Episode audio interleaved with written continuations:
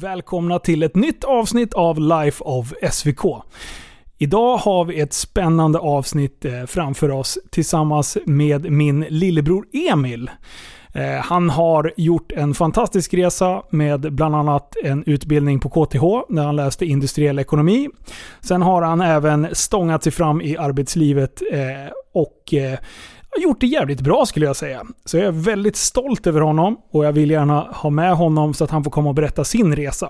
Självklart kommer vi gå in på lite så här sköna barndomsminnen som eh, han och jag delar eh, från våran uppväxt tillsammans. Men sitt ner, luta er tillbaka så kommer avsnittet här.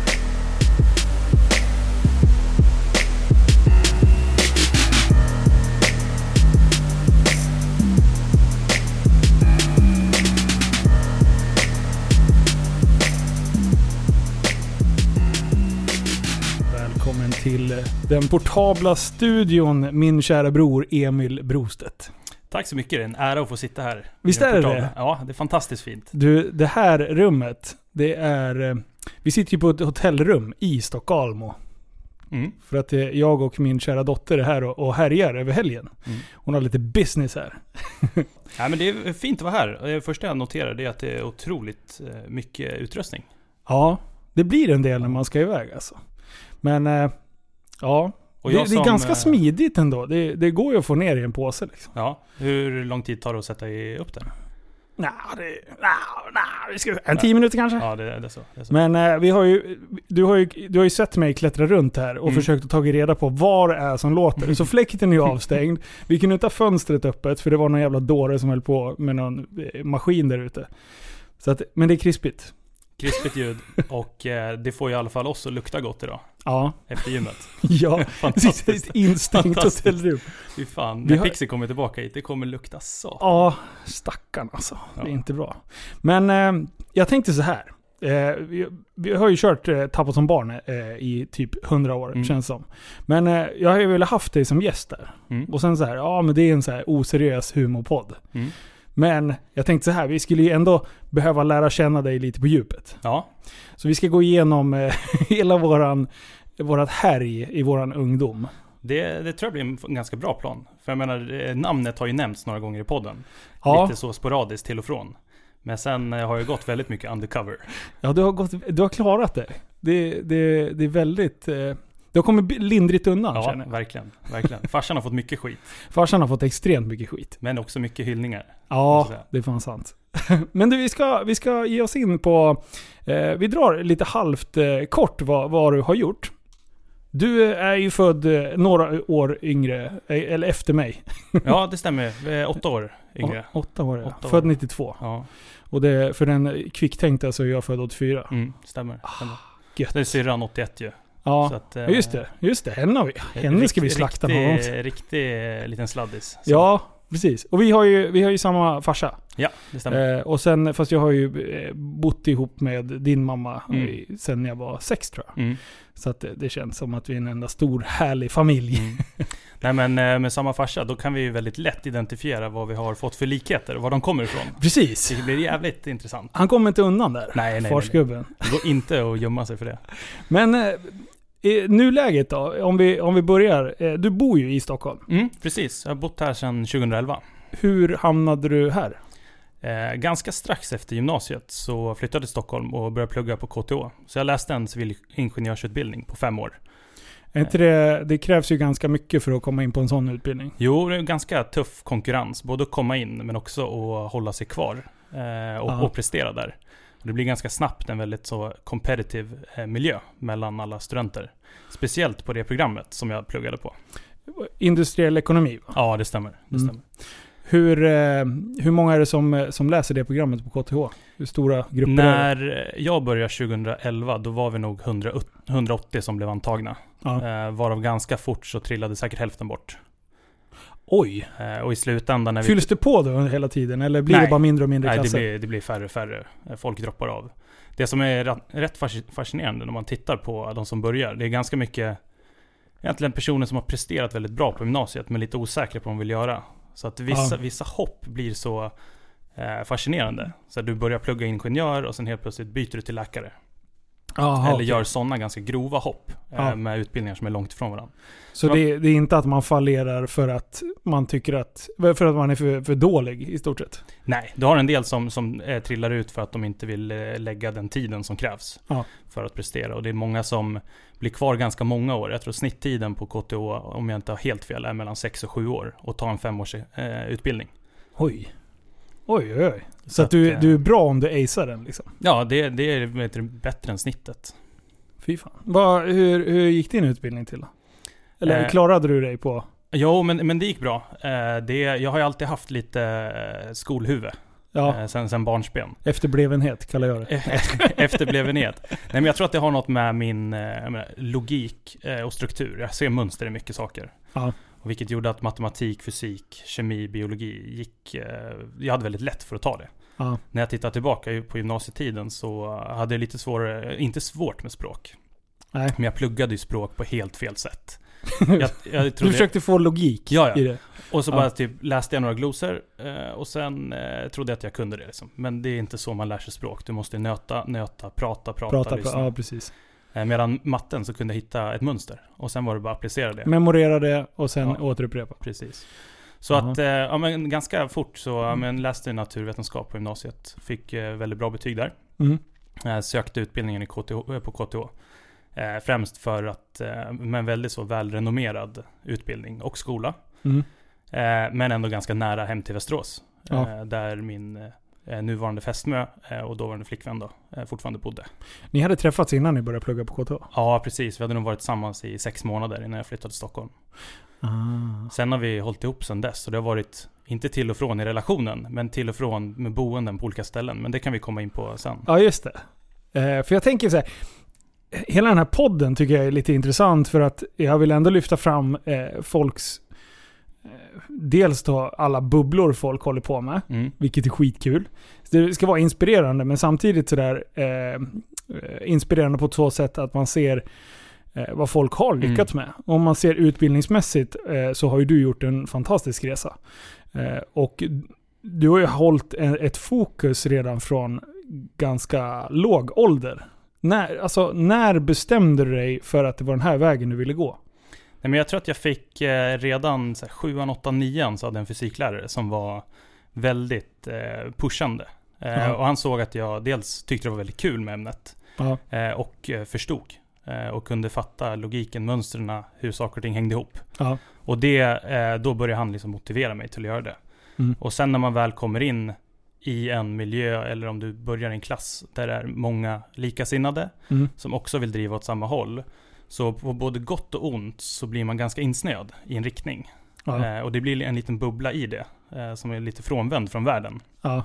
Och den bubblan blir större och större med fler och fler likasinnade. Eh.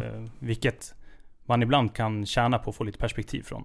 För en del klarar ju inte av att befinna sig i en grupp där det finns väldigt många högpresterande människor.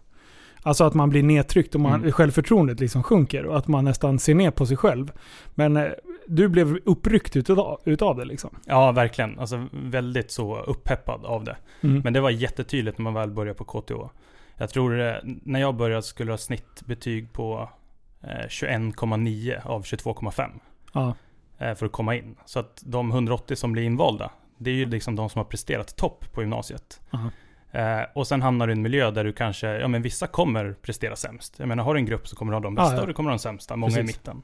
Och det tror jag var väldigt tungt för många personer faktiskt. Och varit bäst under hela tiden. Och sen komma Ja, ja. in i en grupp där, fan vad duktiga alla. Ja, ja, verkligen. Eh, och det som jag tyckte var lite svårt, jag började ju plugga direkt efter eh, gymnasiet. Ja. Men så var det en mix av alla åldrar, så man kände sig ganska underlägsen direkt. Att ja, men de här personerna har varit ute och jobbat, de har rest, de har mycket mer erfarenheter. Vad hade ni för snitt i, i klassen då?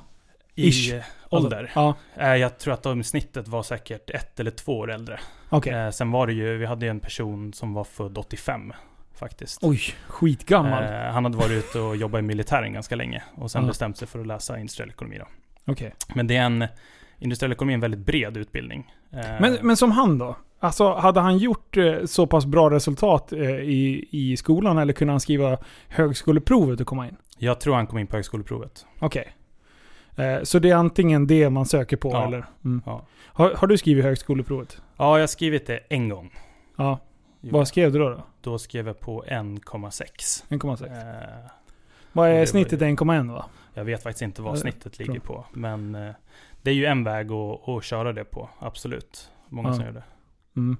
Ja, eh, men eh, just det där med att prestera i, i grupp och ha varit, gått från att vara bäst. Alltså jag kan ju relatera till eh, sportvärlden. Mm. Eh, om du har en spelare som har varit liksom outstanding i ett lag och sen eh, eh, tar man så här länslag eller landslag eller något sånt där. Eh, så fort de hamnar i en grupp med andra som är jävligt duktiga. En del blir ännu bättre och en del blir liksom rakt ner i källaren. Mm. Tappar självförtroendet helt. Och, och kan inte prestera i, i landslag eller någonting. Eh, det är spännande det där. Jag tror jag hade en liten sån eh, period liksom direkt på KTH. Eh, för du vet, jag kunde klara mig med att inte plugga jättemycket på gymnasiet. Ja. Eh, Det gick rätt fort att förstå. Men när du kommer in på en un- universitetsutbildning och du läser ganska avancerad matematik Mm. eh, så krävs det att du lägger ner din tid. Eh, och det gjorde inte jag i början. Eh, och det fick jag nog bita lite i sen. Liksom när man insåg att, åh herregud, okej, nej det är bara liksom, nu är det bara att sätta sig och börja jobba på det här. Alltså jag känner så här, när matte blir mer bokstäver i än vad det är i, i siffror. Då börjar jag tappa lite begreppet. Ja, ja, nej, men det, Det är helt absurt ju. Ja, ja. Så att eh, första året så plöjer du igenom ganska mycket olika mattekurser första och andra året. Det är Ja. en variabel analys och sen är det analys i flera variabler.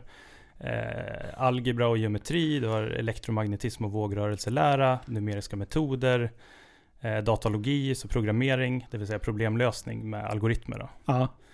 Alltså nu tänker jag stoppa dig här. För att nu tänker jag ställa en sån fråga som jag ställde till min mattelärare Ja. och han var värdelös på att försöka förklara det här.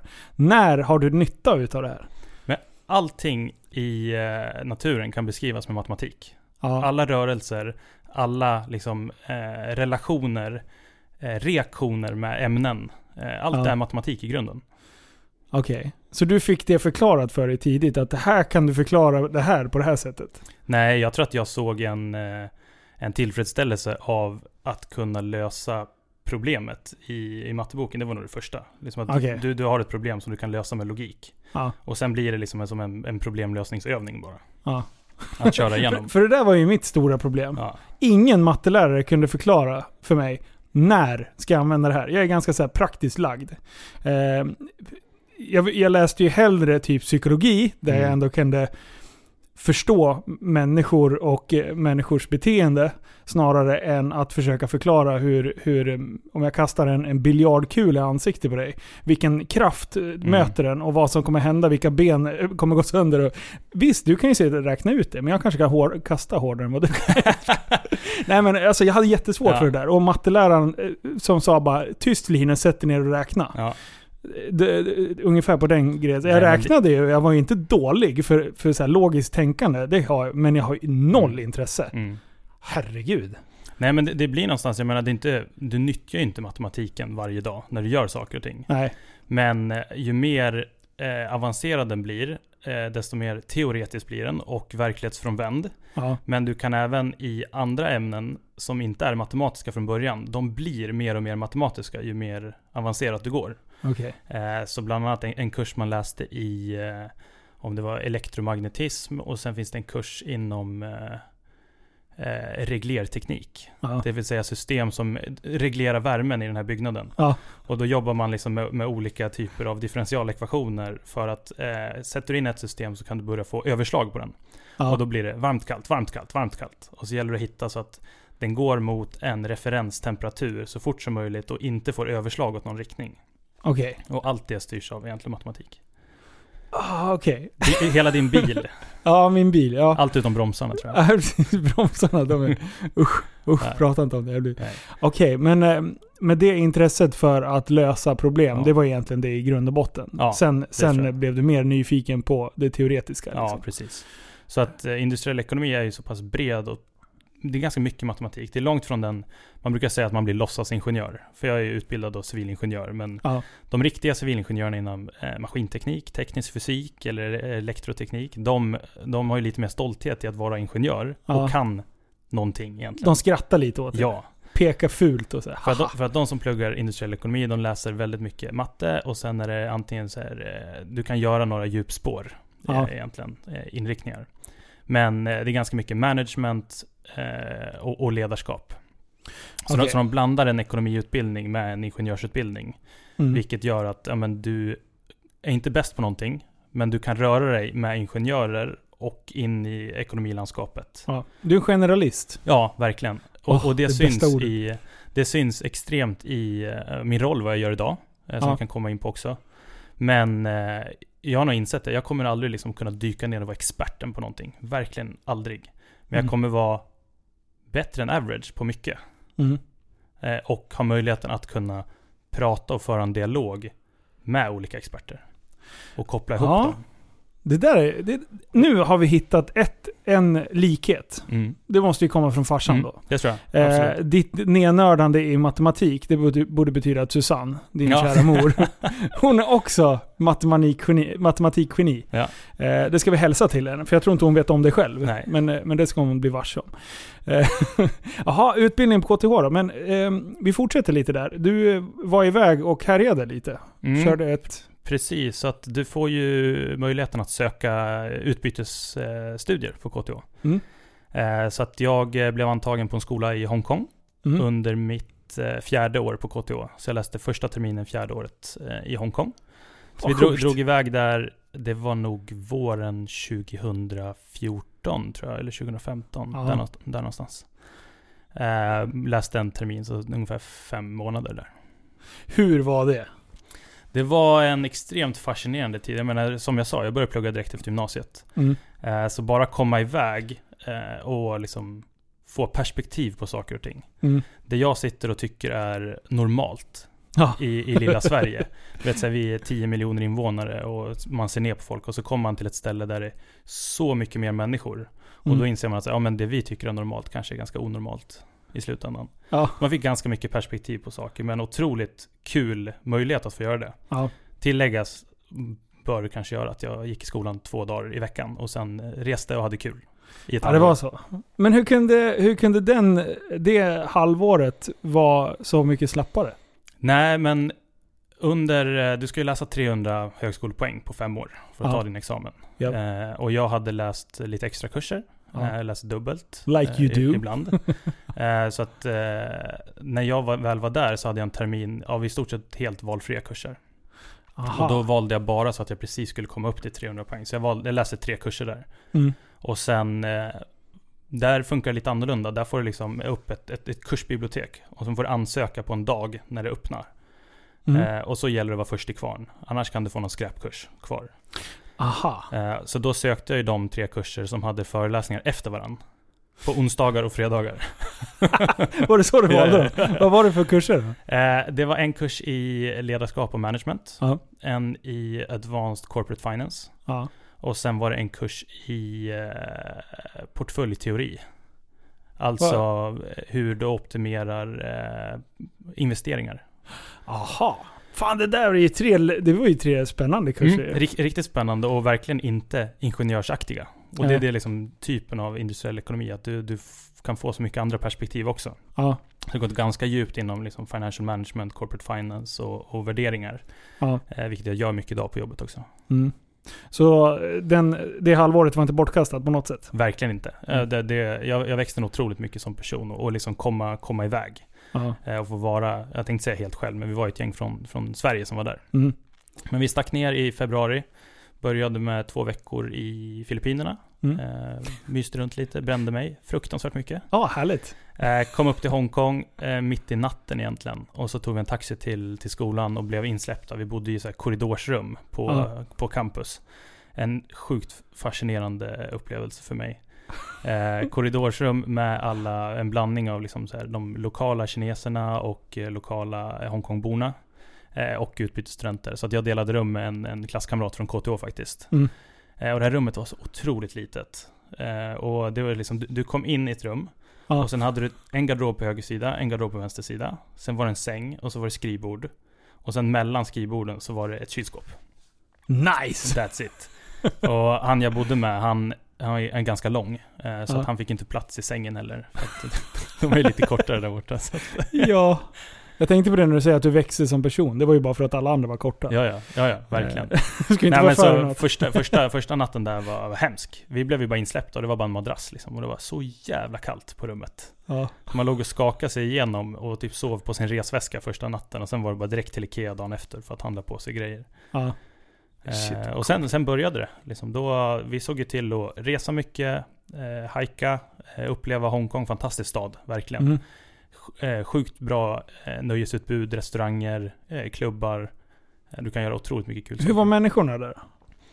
Det är, det är lite svårt att förklara. För att man kommer dit och är ganska distanserad från de lokala borna. Ja, eh, som, är där. Det är ett otroligt... Hur man ska beskriva det, men det är otroliga kontraster Mm. i den, i den staden. Eh, och eh, alla egentligen expats, alltså utlänningar som bor där, håller ofta ihop. Eh, medan de, de lokala eh, bor på sina ställen och blandar sig inte i så mycket. Nej. De tycker Eh. att ni är jävla invandrare. Ja, nej men typ. Utlänningar. Ja. Försvinn. Nej Ja. men så att, eh, och så, som expat så de, de flesta som jobbar där tjänar ganska bra. Eh, I lokalbefolkningen i Hongkong, som average, tjänar ju inte jättemycket pengar. Nej. De bor hela familjer tillsammans i trånga eh, lägenheter. Och eh, det är liksom, allting är väldigt litet där. Alltså det lilla jag vet om Hongkong är att i alla fall eh, centrumkärnan är jävligt stilig. Eh, Både och, alltså du har ju helt nybyggda skyskrapor. Och sen huset bredvid så kan det vara nästan vad som upplevs vara en fallfärdig skyskrapa. Så man brukar säga att Hongkong, jag tror att det är den stan som har flest skyskrapor. Okej. Eh, Mm. Nu får vi inte fact-checka de här siffrorna helt, men jag tror Nej. att om man tittar på vad en skyskrapa är, det är något hus över ett visst antal meter. Mm. Och då skulle New York ha ett hundratal. Eh, och när du tittar på det, hur många Hongkong har, så är det över tusen. Fy fan. Eh, på en yta som är ganska liten. Ja. Eh, det är väldigt Det är ganska tajt. mycket berg och Ja, grejer runt om också. Verkligen. Fantastiskt fin miljö Mm. faktiskt. Och Ja. det gör att eh, stan är så tight så att bara 40 minuter med buss eller tunnelbana så kan du få egentligen eh, extremt fina tropiska stränder, berg att vandra i. Eh, och ja men en fantastisk, fantastisk stad verkligen. Mm. Plus närheten till att kunna resa i Asien. Ja. För typ noll och ingenting. ja, fan coolt. Vi fick ju bara en klumpsumma från universitetet. Det här ska du ha hela, hela terminen. Och sen fick man ansöka om stipendie. Ja. Så hade man presterat hyfsat bra i skolan så kunde du också få ännu mer stipendier. Så att du fick en pott med pengar och sen var det så här, gå i skolan två dagar. Lek eh, resten. och sen gör det du vill. Ja, skönt. Så att, ja men en fantastisk grej. Vi var ju runt i ja, men Filippinerna, Singapore, Thailand, var inne i Kina några gånger. Upp till Tokyo, var på en, vi satt en hel dag och bara glodde på sumobrottning i Tokyo. I den där superstora arenan. Ja. Jag satt och hade, jag tappade hakan. Har du, har du lärt dig reglerna i sumobrottning? Eh, ja, jag kunde nog dem då, för då satt vi och analyserade hur allting går till. Ja, det är ju Eh. det är jättekonstigt. Jag brukar titta lite... Förr gick det ju mycket på typ Eurosport Ja. och grejer. Men eh, nu var det länge sedan jag såg det. Mm. Jag, jag har inte lärt mig alla regler alltså. Jag förstår ju att det, det, du får ju inte peta utanför den här linjen. Nej, Men eh, jag, hur... jag hur tror inte du får sätta ner knäna heller. Nej, ja, just det. Eh, och, och så är det ju en ring som man är innanför, och så fort du är utanför den så är det slut. Eh, de flesta matcherna går ju verkligen på några sekunder. Ja. Men ibland så blev det lite längre fighter och då blev ju hela den här arenan helt tokig. vet du. Alltså det var helt galet. ja, man får inte glömma bort att kasta ris. Nej, nej. Nej, det är fan. det viktigaste. Ja. Ja, det är konstigt. Den där Så- jävla blöjan alltså. Ja, ja. Hur att den sitter kvar. ja det är, och de lyfter ju den där vet du. Ja. Eh, Men eh, det var, det var extremt kul att se, för de, de flesta var ju japaner som, som tävlade där. ja. Sen kom det in en västerlänning, som var lika stor och såg ut som alla andra, men han var västerlänning och körde. Jag tror till och med att han vann faktiskt. Är det sant? Ja, ja, Åh fan. shit, han lever inte längre. Nej, nej. Försvinner ifrån. Kan inte Nej. ta våran sport. Så jag tänkte så här, men man, man brukar säga, men eh, japaner är ganska nätta Ja, generellt. precis. Korta. Sen kommer de här bara boom! Ja, vad hände där? Det måste ju vara så här. Det, är en viss del av befolkningen. Ja, precis. Det är alla som är över två meter. Ja, ja. Du blir basketspelare. Ja. Oavsett om du har bollkontroll Ja. eller inte. Basketspelare säger Ja. jag det på en gång. Eh, och, och, och, det är fan... För de är långa också. Mm. Det är ju inte bara att de är tjocka liksom. nej, nej, nej. De är... Och, Och, och det är så här, du ser att de är lite feta, absolut. ja. Men sen du ser också hur jävla mycket muskler Ja, det är det- på de där kropparna. Det, Tänk dig en deffad sumobrottare. ja, det vore det sjukaste. Ja. Alltså det vore det sjukaste verkligen. För de är ju inte tjocka för att vara tjocka, utan de är ju tjocka för att få med sig den vikten. Mm. De behöver bara bli tunga för att Ja. de har ju muskler som bär upp det. Liksom. Nej, coolt. Mm. Eh, och sen hem därifrån. Ja. Eh, men sen var det ju iväg något mer. Ja, precis. Det var ju så här, när man pluggar på industriell ekonomi då blir du ganska liksom direkt in, in i bubblan med att ja, men nu ska du prestera högt, du ska göra X antal internships eller praktikplatser för att du ska kunna få de bästa jobben sen. Så att man blir väldigt så, då var det, vi kan kalla det skolbubblan eller liksom så här, Ja. prepare for work-bubblan. Alltså då var det 100 fokus där. Så att jag Ja. gjorde ett internship på, på ICAs huvudkontor som affärsanalytiker. Mm. Och sen ett internship på eh, ett bolag som då hette AT Carney, som nu heter Carney. Mm. Vilket var där jag började jobba efter studierna då. Ja, japp. Eh, Så jag hann med det och sen var det dags för sista året. eh, Och då fick jag ett, eh, ett anställningskontrakt då, som jag skrev på. Då ett år innan. Så då var du redan klar? Ja, Eh, så jag började mitt femte år och hade redan skrivit på anställningsavtalet. Nice. Så då hade du, om du hade gjort det, var det, sa du fem och ett halvt år? Var det? Så du, klarade det på den tiden Jag också? gjorde det på fem. Gjorde du på fem? Ja. Aha. Du läste alltså in lite också? Nej, den, den är ju fem år. Är det fem år? Ja. Jaha, jag tyckte du sa Mm. fem och ett halvt. Nej, fem Okej. år. Mm. Så, Eh. ja precis. Så att eh, när jag skulle börja sista året så hade jag egentligen skrivit på anställningen. Fan vad skönt. Så att då kunde ju, Så man blir liksom headhuntad eh, när de vet att det är ett Ja. år kvar. Alltså när man går in på sista året. Då är företagen och rycker igen. ja, ja alltså det, det är från dag ett du sätter din fot på skolan. Ja. Företagen öser ner pengar på att marknadsföra sig, göra event. Vem gör den coolaste middagen? Vem tar med alla studenter ut på coola, dyra saker? Alltså det är verkligen, de, de kastar pengar på de där studenterna på skolorna. ja. Så att från, från dag ett så blir du hjärntvättad i att ja, men antingen ska du jobba i de här tre branscherna eller på de här bolagen, för det är det coolaste. ja. Jag menar, 95% av alla som börjar, de har inte en aning om vad det innebär. De har aldrig hört talas om de här företagsnamnen. Nej. Men efter en vecka så är det det absolut coolaste Oj, du kan oj, göra. oj, oj, oj. Exakt. Så jag menar, har man lite perspektiv på det efteråt så blir man också lite så här. jag ska inte säga äcklad, men man blir så här, man bara, Åh, vad är det som händer? Ja, ja. Kan någon bara liksom Hjärntvätt så här, deluxe. landa med fötterna på, på, på marken liksom? Ja. Fäll ut pungen och landa lite. Fäll ut pungen och landa. Helvete. Men Nej, men- sista året då? Det var ju Ja. lite spännande också. Mm. I Hongkong så träffade jag en person, Mattias Stenberg. Han var strategichef på Hexagon. Mm. Ett, ett stort svenskt bolag för grunden med huvudkontor i London. Eh, och jag fick möjligheten att skriva mitt examensarbete i, i London sista terminen. Då. Mm. Så att jag och en polare drog över dit eh, och de såg till att anordna med boende och kontorsplats och det. Så att vi jobbade dels för dem och eh, skrev vårt eh, sista examensarbete då. Ja. Eh, sista året där. Coolt. Var, vart i London? Eh, Vi bodde i, det var en bit utanför. Kontoret låg i ett område som heter Cobham. mm.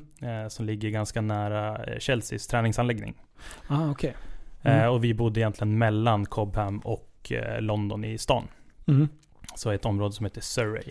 Eh, så om man... Är det Chess- söder om London va? sydväst. Sydväst. Så Mm. söker man in på Chessington i Surrey, då blir det så här Chessington, the world of adventures. Det fanns en, liksom så här, en park där, det var det som fanns. Liksom. Wow! Ja. I parken hände allt. Så vi hittade ett, förutom det så i området där så hittade vi väl ett, de höll på att öppna ett gym. Eh, The Real Gym hette det, där i Chessington. Var sjukt kralliga. This is i ett- not a gym. i This is the real I ett gym. gammalt garage. Så där blev vi medlemmar. Vi var bland de första medlemmarna på det där gymmet som, Wow. som krallade Sitter, omkring med, där. sitter kvar, kvar bilder på Ja, er? ja, jag har- Hedersmedlemmar? signat väggen. Ja. Nya Arnold. Ja, ja. Var det gymbubblan som var på väg in då? Ja, nej men då hade vi nu faktiskt, det var nog gymbubblan började rinna ut lite. För det Ah, var ju, okej. gymbubblan var där, eh, tror jag, tvåan och trean på, på KTH. Ja. Eh, när, eh, ja, men när man var lite mer fri med tiden. Och sen blev det väldigt mycket fokus på att ja, men nu ska vi göra internships och säkra ett bra jobb. Mm. Eh, så att, ja men gymbubblan var real. Ja. Det var ju ungefär där, när de började starta upp det här med Tough, Tough Viking och de här eh, Ja just det. Ja det var jävligt liksom. poppis där ett tag. Ja. De finns ju kvar men inte alls lika Ja. stor hype. Nej, hypen är inte så. Menar, det är extremt kommersiellt. Ja, verkligen. Alltså det är ju, man ser ju vem som helst ta sig igenom banan. Bara man ger det lite tid. Ja. Eh, Det är inte helt omöjligt. Nej precis. Folk i rullstol och Ja, bara kastar över dem. problem. Inga problem. Det, ja. men, men hur var London att bo i då?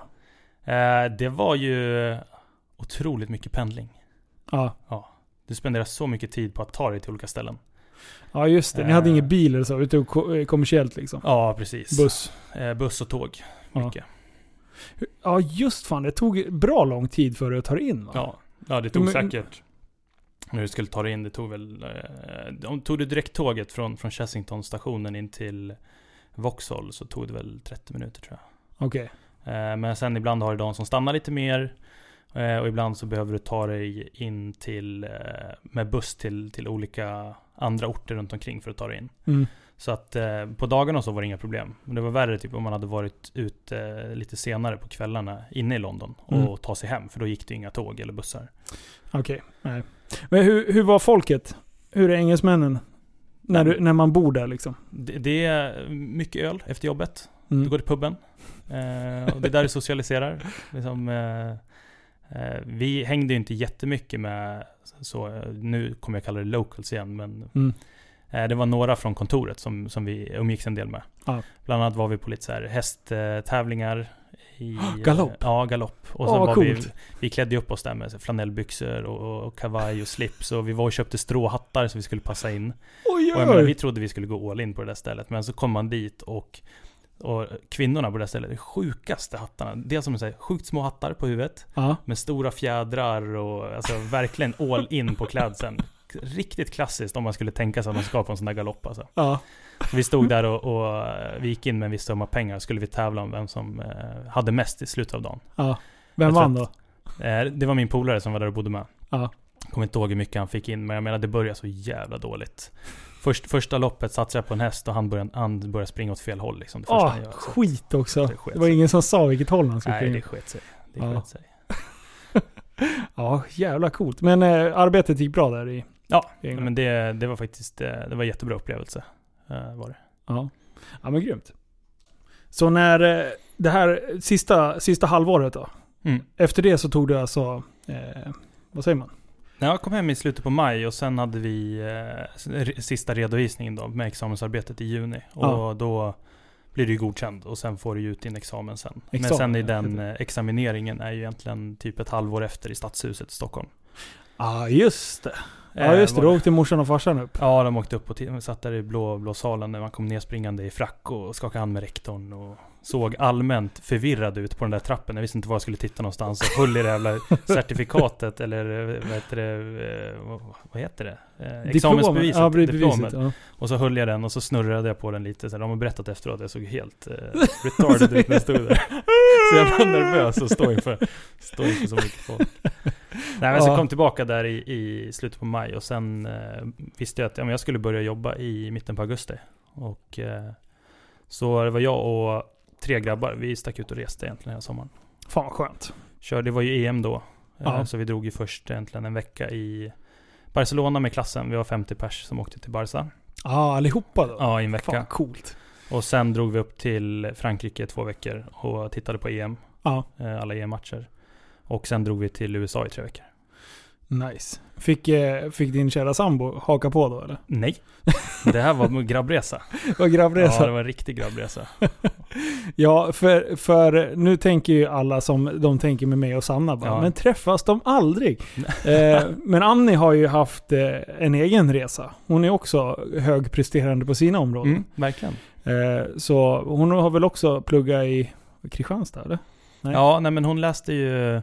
eh, Vi kan dra det lite kort. Hon eh, läste ju först tre år på Stockholms universitet till eh, en linje som heter samhällsplanering. Ja. Och sen stack hon ner och läste sin master på Blekinge Tekniska i Karlskrona. Karlskrona var det. Mm. Så där läste hon något som heter strategisk fysisk planering. Ja.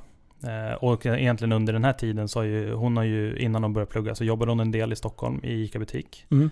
Och sen var hon, eh, un, under den tiden jag var i England så var hon på ett utbyte i Prag. ja, just det. Och sen bodde hon ju ett år i Karlskrona när jag var iväg och jobbade som konsult. Mm. Vi kommer på din, din arbetsmässiga eh, karriär sen. Men jag tänkte vi måste ju, nu måste vi ge oss tillbaka i, i under våran uppväxt. Mm. För vi har ju varit med om mycket sjukt alltså. Mm. Eh, och vi pratade ju lite innan, innan det här avsnittet på vad, vad har vi gjort för någonting? Eh, till en början så satt jag lite fast. Bara, "Ja, fan, vad har vi gjort liksom? Eh, men eh, sen har vi kommit på några grejer. Ja men man, man kan väl se liksom så här, om man, om man, som du säger i början när man börjar tänka på det så bara, men fan. Vi har ju ganska olika intressen till mycket. ja. Eh, och eh, speciellt om man bara tittar på ytan så verkar vi vara ganska olika personer. ja. Men sen innerst inne så har vi väldigt mycket likheter också. Ja, Och har en del upplevelser tillsammans. Eh, där jag tycker att haft dig som storebror, eh, som åtta år äldre, så tycker jag att du har varit en fantastisk bror. Och även vad väldigt, bra. väldigt närvarande. Och eh, vi har gjort väldigt mycket roliga saker. Ja, det har vi verkligen Eh, gjort. Men bara så här typ som att du precis har tagit körkort. Eh, vad var jag då? Nio, åtta år. Ja. Och du slänger med mig i bilen på nätterna och vi åker runt och lyssnar på polisradion. ja, just det. Jag hade polisradio i min jävla Nissan 200 Men S6. så här, att, att du vid den åldern tog med mig på saker. Ja, Och så har det, vi- det varit typ hela tiden. ja, Egentligen. vi har härjat på. Jag har alltid kunnat hänga med och liksom ändå fast jag har varit så pass liten i vissa fall. eh, Hängt med i ditt umgänge. Det Ja. varit jävligt kul. ja, för du var ju med och hängde mycket med mina polare också. Ja. Även fast du var så pass mycket yngre Ja. liksom. Eh, det var kul. Det var våran Och lilla sen, maskot. sen nyttjade ni, ni mig ja, otroligt mycket. ja. Det har jag sett Emil, efteråt. kan du... Emil, vi tar tid. Kan du hämta det här? Ja, ja, Ja. Springer så jävla dåre.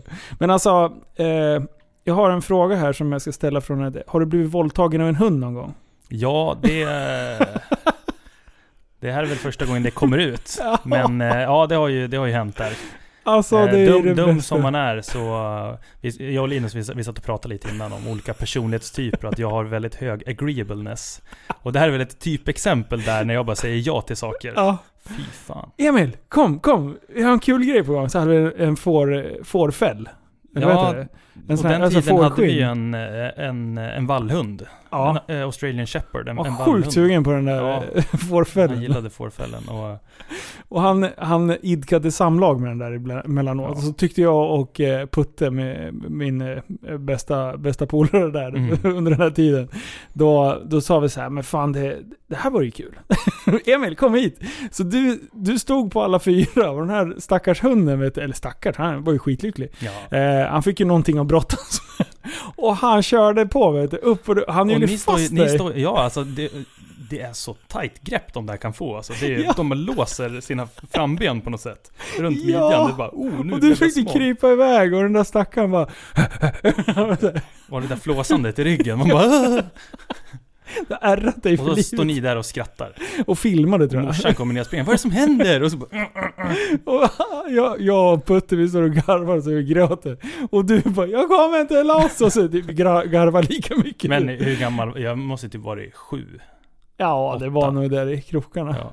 Du fattade inte riktigt vad hunden höll på Nej, med. nej, nej. Det- Jag hade ju inte eh, koll på någonting. Han trodde att du bara busade lite. Ja, ja. Det såg ju Susanne hon bara 'Men vad gör ni? Sluta!' Och sen så slutade det med att hon också stod och skrattade och, Ja, och pekade igenom. Ja men så, så är det. Men, men det var väl den tiden när vi härjade otroligt mycket källaren där på Blåsbo. Ja, källan var bra alltså. Fan, det hände Det mycket var ju sjukt liksom där. innebandyplan, det var ju eh, Trumset. scen för bandet. Ja. Eh, Det var ju också scen för inspelning av de fantastiska videoklippen, eller filmerna.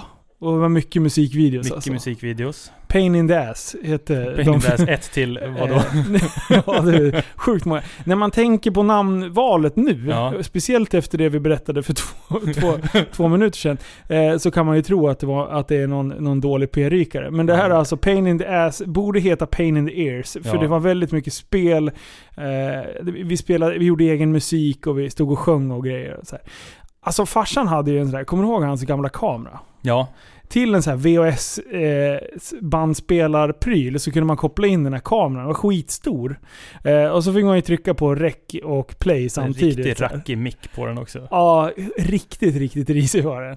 Och den där vet du, höll ju vi på att göra. Det var egentligen då jag fick upp intresset för Jag tror, att det, jag tror att det filmskapande. där, hela, liksom där, hela poddbubblan, YouTube-bubblan och allt så här videoredigering, det började ju där. Ja, ja, Fy fan vad vi höll på. Och det skulle vara, det skulle vara sketcher och, och grejer. Alltså, och, och du var ju med alltså. Du var ju bra. Du, var, du Ja, presenterade o- o- ofta oss. Du bara 'Här kommer...' Skitbra. Och sen jag och Emil, eller jag och eh, Putte, vi... Ah, fy fan vilka sjuka filmer vi har gjort. Mm. Grejen är, skulle man, få, skulle man kunna rippa av det här och lägga ut det nu? Alltså det skulle bli, det skulle bli succé. Jag tror det. Jag tror att vi låg, vi var lite för tidiga tror jag. det, jag tror att den typ av humor var det som kom typ Mm. fem, fem år senare sen. Ja, men vi måste, vi måste hitta dem där. Ja. Titta igenom dem. Men det var ju en jävligt speciell period när vi bodde på eh, Blåsbo där. Mm. För att eh, det var alltid folk hemma. Mm. Alltså när jag kom hem från skolan ibland, då kunde mina polare hänga eh, med farsan och Susanne eh, och dig vid köksbordet Mm. liksom. Jag bara, vad fan är ni här? Liksom bara, Åh, det där nu- tycker jag har varit fantastiskt i, i vår familj. För, för så har det varit i, i min umgänge när jag blivit äldre också. När jag Mm. flyttade till Stockholm, då åkte mina polare och drack kaffe med morsan och farsan. ja, Eh, och samma sak där på Blåsbo, speciellt den tiden när det var mycket hockey. ja. Eh, och du spelade hockey och hockeygymnasiet och eh, farsan höll på med, med VIK ja. eh, på väldigt mycket. Det var ju folk överallt. Det, ja, och sen syrran, liksom. syrran träffade ju Marcus som Ja. också spelar hockey. Eh, så att eh, hans, hans lag var ju också där Mm. liksom. Så, så det, var, det var alltid action. Och, och källan var ju, de hade ju till och med ett band som heter BBB, Bruce, Brostedt Basement Boys. Eh, så, så då visste man så här, två gånger i veckan, då var de och repade i våran lokal, eller i våran lokal, i, i, min, i min källare. Ja, jag och där. alltså, jag har så tydligt minne av att de alltid spelade Afraid to shoot strangers med Ja. Iron Maiden. Alltid. Ja, ja. Eh, Jag tror det var Erik som var lite besatt Ja, utav det ja, tror jag. Eh, Så, så det är lite roligt. Och det, då var det Erik Ersberg. Mm. Eh, Han spelade NHL eh, några säsonger och även varit i KL som målvakt. Landslaget har han gjort några matcher. ja, precis. Eh, Och sen var det eh, Grillen. Ja. Daniel Grillfors spelar mycket i SHL. Ja. Och, HV Linköping, Mora. Och sen ja, var iväg i Finland ett tag. Ja. ja, just det. Finland. grejer. Och sen har han väl varit Var tränare och grejer. Ja. Och sen... Eh. Var det Nordahl var med? Nordahl ja, precis. Eh, jag vet inte om han fortsatte lira. Jag, jag, eh, Mm. han, han har inte spelat Men på... han, han, jag vet, han var med i bandet va? han var med i bandet. Han var trummis. Ja. Men Mackan Eh. hade inget va? Han kan ju inte spela musik. Eh, Mackan är tvärtondöv. Kommer du ihåg när vi var uppe i Sälen eh, och eh, vi hade med oss Singstar? Ja, åh herregud. Åh, shit vilken action alltså. Och den där kan du egentligen bara... Ja. och jag och Marcus, vi, vi, det, det var ju krig. Alltså det här, när, när Brostedt gör någonting. Eh, och speciellt med eh, Brostedt och, och så Flam, fa, eh, med våran eh, faster. Mm. Eh, hennes familj. Då är det ju, alltså ingen vill förlora. Det är, det är vinn eller dö. Det är typ det är vårat, vårat motto. Mycket action. Det- var- Ja, och, och, och då vet du, jag har aldrig sjungit, alltså jag kan ju inte sjunga. Men jag kan på något vänster hålla ton. Eh, och det är ju det som Singstar vill. Mm. Man ska bara kunna hålla ton. Så att de där stackars grannarna som hade huset bredvid vårans fjällstuga där, de måste ju liksom ha halvt tagit livet av sig. För vi satt och sjöng och grejade högt också. Ja, Det var ja. full makaron på tvn där. Eh, ja, det var så bra. Jag kan fortfarande Tokyo Hotel. alltså det är så bra.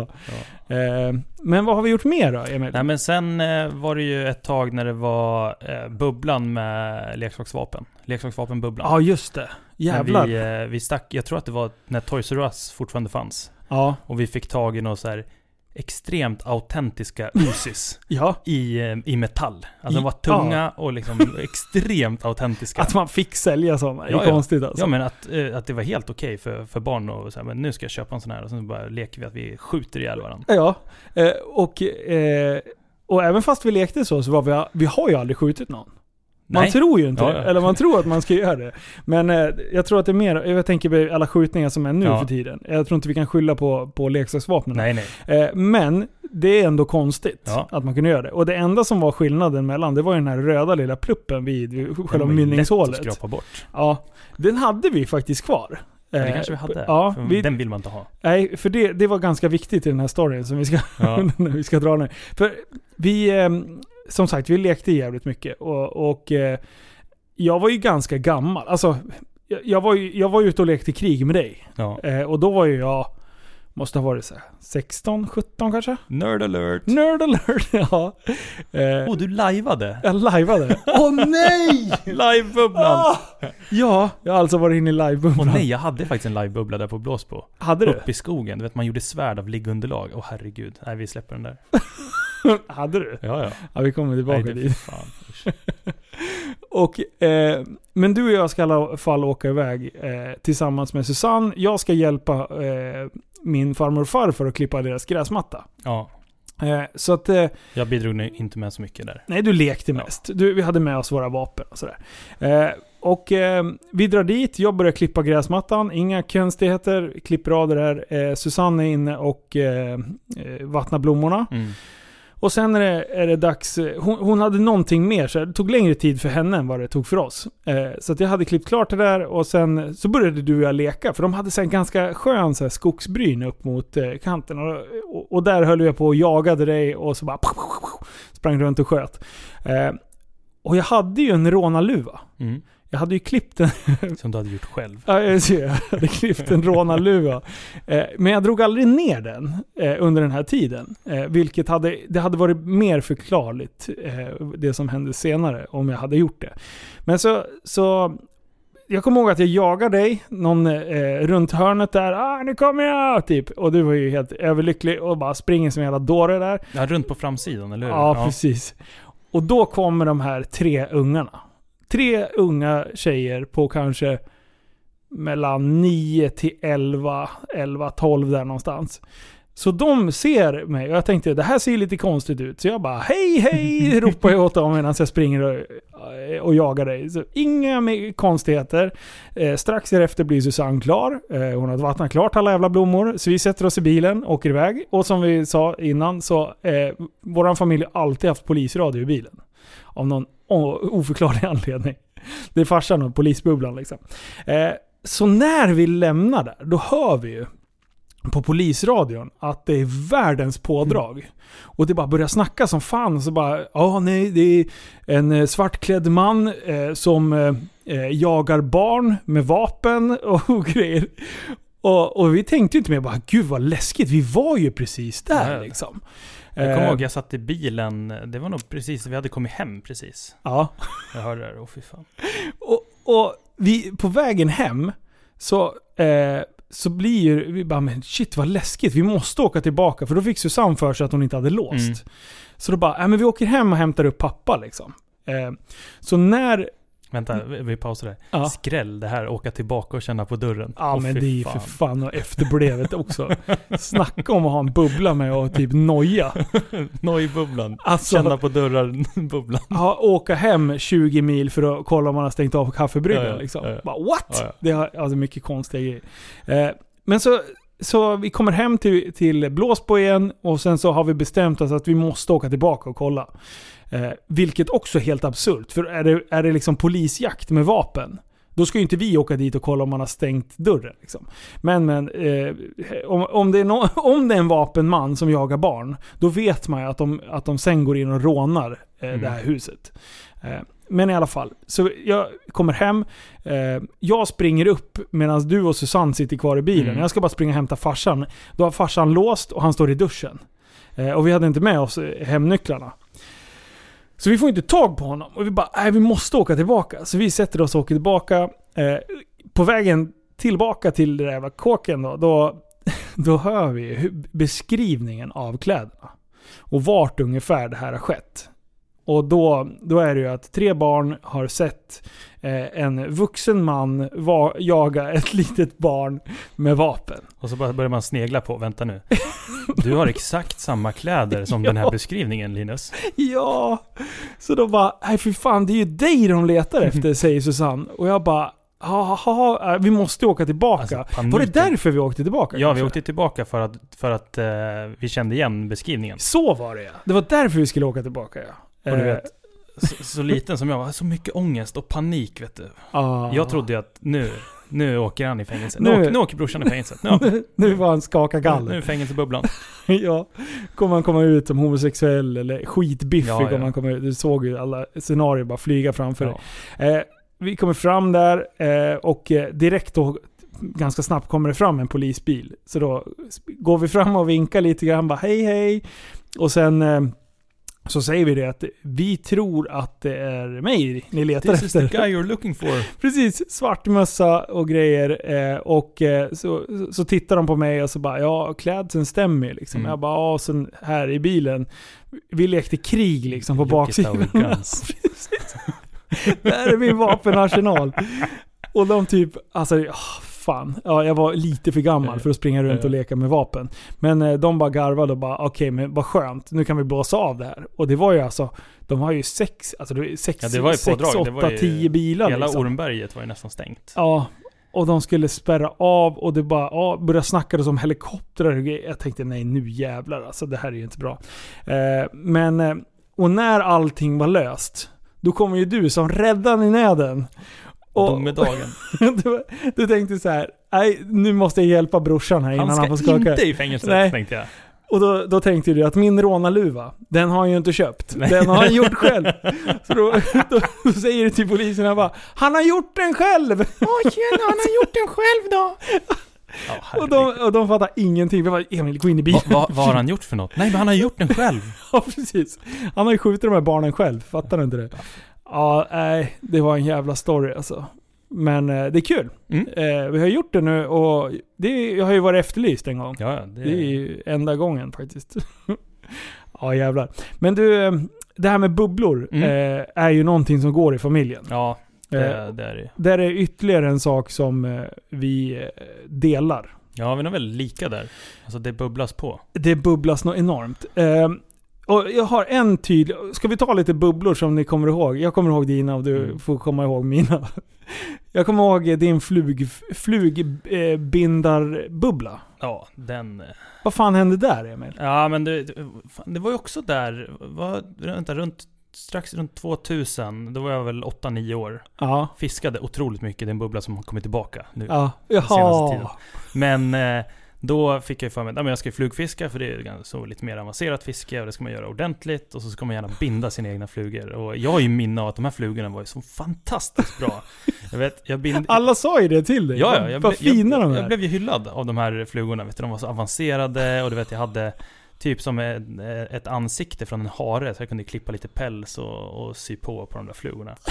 Så jag gjorde ju några flugor till eh, Tommy Salo där. Ja. Eh, och eh, fick en tavla tillbaka där det stod Hej Emil, du är världens bästa flugbindare. Tack för flugorna. Och sen en autograf och så var det en stor bild och lite hockeykort och grejer.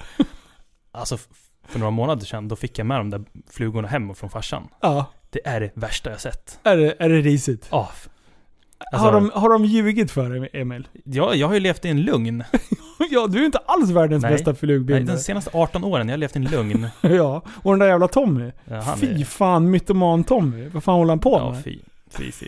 Jag vet inte eh, ja, men de fun- jag fick ju fisk på dem så att eh, det är väl inte bara utseende. Den Nej. kanske hade någon så avancerad funktion som jag tänkte till lite extra där. Ja, som inte du minns idag. Nej, jag minns inte. Du kanske har förlorat mojon Ja. som du hade då. Ja. Sen hade du ju en, eh, en eh, Fågelskådarbubblan. fågelskådarbubbla. Ja, den när, får vi inte glömma. När mamma och pappa trodde att, eh, när jag gick, till, jag gick ner till skolan och var helt grönklädd. Vi hade varit på ÖB och köpt gamla militärkläder. Det här är typ, det här är typ tvåan, trean om man ska ut till Askeviken och titta på fåglar. Alltså grejen är att de har ju, de har ju varit, upplevt den här perioden med mig och eh, våran storasyrra. ja. Eh, och det har ju varit så här, men fan måste vi inte? Det var, alltså måste vi åka dit? Och det är så här, de har ju fått tvinga iväg Ja, oss liksom. Bara, Men helvete, och iväg och titta på massa äckliga fåglar Det liksom. var det bästa jag. Försvinn! Och du bara stod givakt 05.00. Kan jag åka snart? Ja, ja. Och, och så här, då har jag fått berättat att när jag gick till skolan så tittade de på mig från köksfönstret och sa så här, Ja, blir inte vår son mobbad idag, då kommer han aldrig bli det. Det är så bra! så, den är hård, men den är sann. Liksom. Det var ju det de gjorde med mig och det var därför de, jag hade hockeyfrilla som ja, ja. barn. Ja. Det var så här, de testar bara. Har vi psykopater till föräldrar? Jag tror det. Jag tror det. De bara, hur mycket kan vi plåga våra ungar här? Hockeyfrilla, det, det blir skitbra. I ettan på Ja. ny skola. Skicka dit pojken med hockeyfrilla, utklädd i en indian. Kommer du ihåg det? Ja. Min, min, bi- min bild i ettan. jag var- Oj, ursprungsamerikan, tack. Ja, just det. Just det, nu kränkte jag folk. Eh, alltså, jag hade en eh, mockaväst. Backslick Nämen. och hockeyfrilla. En, alltså, det var den spräckligaste, fulaste jävla skjorta jag har haft på mig någonsin tror jag. fjädrarna på huvudet eller? Nej. Nej, men jag hade någon så här, eh, någon så här halsband typ. Med någon, med någon eh, indianmotiv. Herregud. Eller jag menar ursprungsamerikans Ja, eh, motiv. Eh, och, sen, och sen hade jag ju boots på mig. Åh men nej, sluta. Jag hade boots. Ja, du har ju inte haft en stark modekarriär. Alltså, Nej. Alltså det är sjukt. Vad håller de på med? Ja. Men, men det var en bubbla du fick mig in i. Du vet, jag hade ju också väldigt mycket baggy byxor ett tag. Baggy jeans. Ja, det, det var nog liksom... Eh, nej, jag hade Hollywood-bubblan ett tag. När du lurade in mig där. Ja. Jag skulle åka skateboard och ha liksom cargo pants och vara riktigt eh, hiphoppig. Ja jävlar vad jag Det är åkte ganska långt när jag från min, min stil idag, men eh, det, Ja. var, det var en sån djupdykning också. Ja. ja. Ja, Mycket jeans med brodyr på. Ja, på Fy, bakfickan. vad fult alltså. Fubo. Ja, herregud. Usch. Katastrof. Alltså det är så vidrigt. Det är så skönt att den är borta Ja, liksom. ja. Men vi var inne i en skatebutik igår. Mm. Då ser vi alltså såna här Carhartt-byxor kvar. Ja. Som jag hade när jag gick i typ sjuan, sexan, sjuan Mm. liksom. Eh, för jag åkte ju mycket man skojar bräda. Alltså. inte bort dem. Nej det gör man Nej. fan inte. De är assköna men eh, skulle jag ha på mig sådana nu då ser det ut som att jag är en pyramid. Mm. Man är så sjukt bred Mm. ner till alltså. Helvete. Och sen ska man gärna ha såna här Osiris-skor eller Mm. några så här skitbreda skor ska man ha. Äh, fy fan vilken, vilken grej. Eh, men du, eh, dinosauriebubblan. Ja, den var också fan real. Den var helt galen. Men jag tror att det var liksom, det kopplade ihop hela naturbubblan. Alltså det var djur och dinosaurier. Ja. Alltså jag sparade på så mycket dinosauriesaker. Och sen hade du en ödla som hette Raffe. Ja, det var var det en- enda jag önskade mig när jag fyllde åtta. Så Skäggagam. fick jag Ralf. Och han, eh, han var så, han såg ju ut som en liten dinosaurie. Ja, ja. Alltså nej, han var ju, han var ju riktigt cool. Och ni prenumererade på någon sån här dinosaurieboksgrej. Eh, Så ni Ja. fick ju någon ny, nytt infoblad en Ja, gång man, i man satte in det i månaden. en perm liksom och så kunde man vika upp det och så Ja. var det massa olika. Emil, vad betyder triceratops? Tre horn på toppen eller vad det var. ja, det kommer jag också ihåg. Jag brukar alltid, jag briljerar alltid Ja. med den. Ja, vad vet du vad är? Ja, nej. Ja, nej men det var fan en helt... Kan några eh, fler? Helt sjuk... eh, Vad, de, vad de betyder eller Ja, någon mer så här galen fakta som har satt sig. Inte... Nej, ingen sån Vad sak. heter de här med lång hals? Brachiosaurus. Brachiosaurus? Ja, jag tror de heter så. Ja.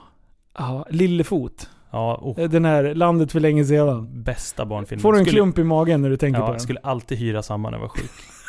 ja! Fan, jag låter ju helt psykopat. Alltså det, den, den här... Ja, jag vet. det är inte bra. De kommer med tvångströja här på, när vi är klara med den här podden. Eh, ja, vad har vi mer här för bubblor då? Ja men det här är alla barnbubblor som sett. Och sen var det ju egentligen, det dök ju över till Självklart som kille och 15-åring så är det ju moppebubblan där ett tag. Ja, just det. Jag tänkte säga att du inte hade den, men det hade du ju fan Jo, visst det. men jag hade den så lite tidigare än man skulle ha den. Ja, just det, just det. Du bodde utanför stan och då, Ja. då alla andra var ju äldre. Jag liksom. umgicks ju bara med äldre så att eh, Ja. jag åkte inte den.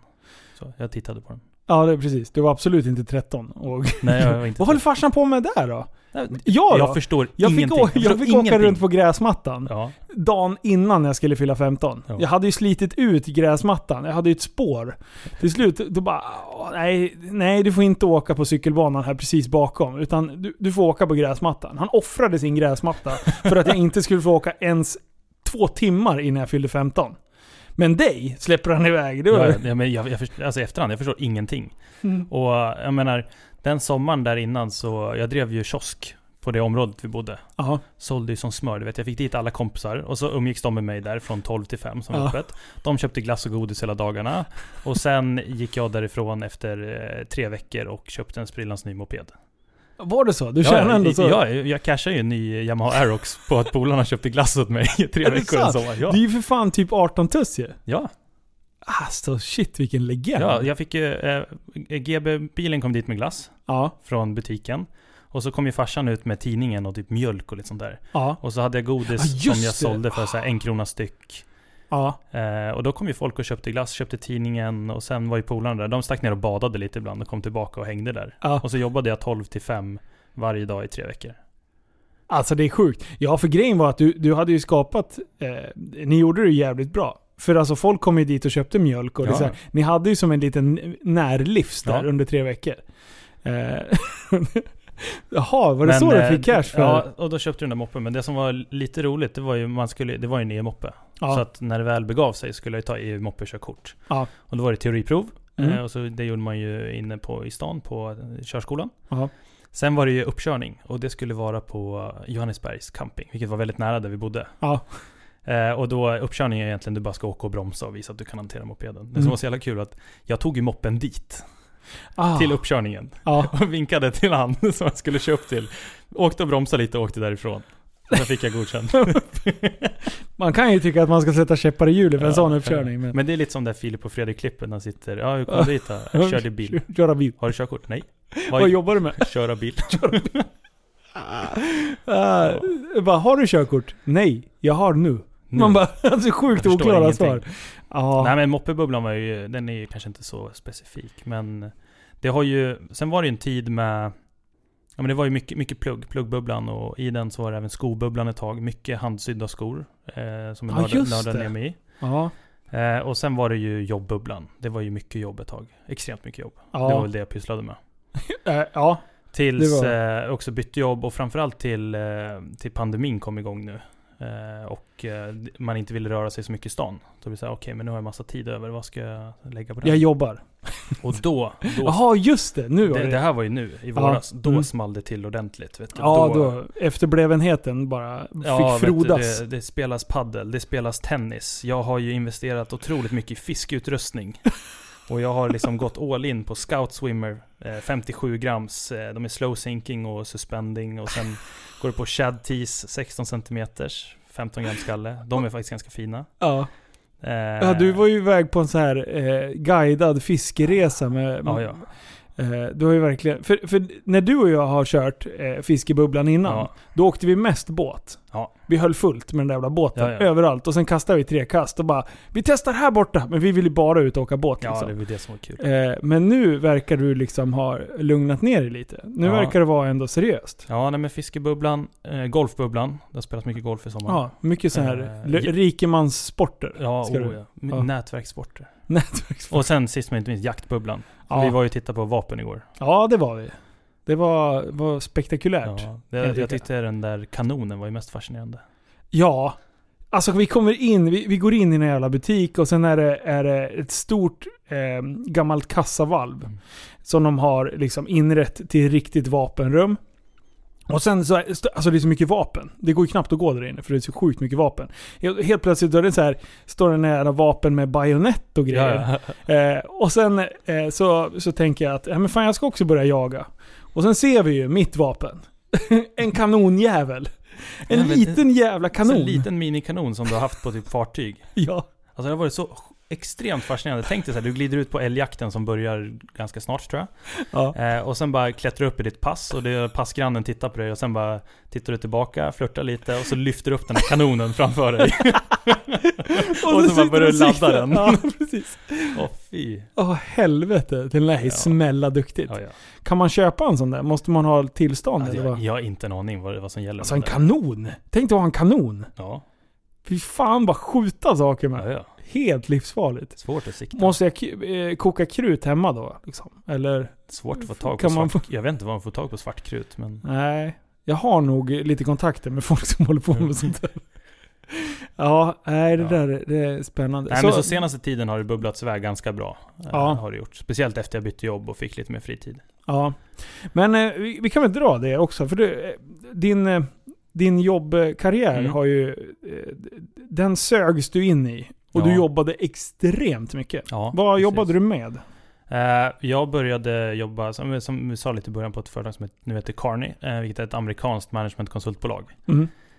Så att du blir egentligen intagen för att lösa problem åt de stora bolagen i världen. Så ofta i USA så brukar du prata om Fortune 500, vilket är Mm. de 500 största bolagen.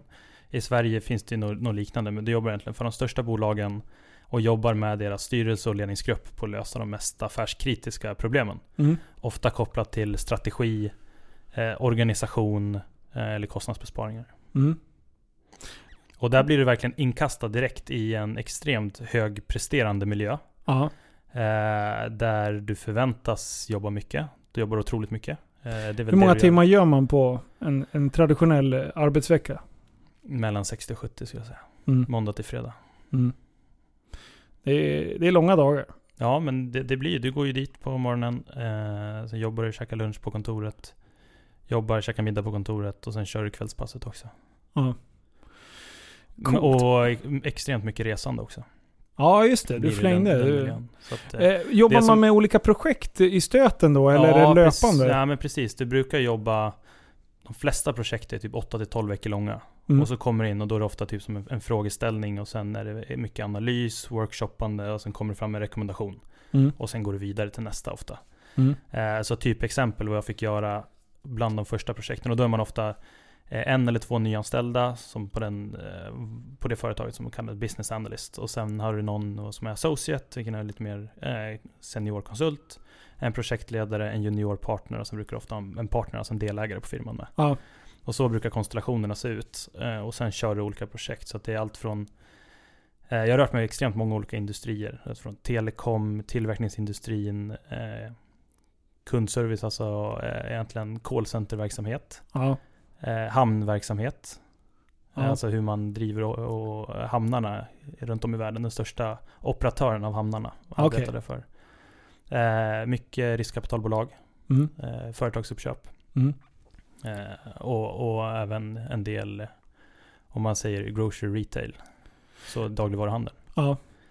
Eh, och du jobbar med allt från, eh, det första jag gjorde var en kundservice-strategi. Så hur kan du förbättra, dels ha en mer kostnadseffektiv kundservice, men sen Mm. öka liksom de nyckelkop eller de kopior eh, som du mäter kundservice på. Du, ofta inom ett callcenter så jobbar du med liksom average handling time på dina samtal.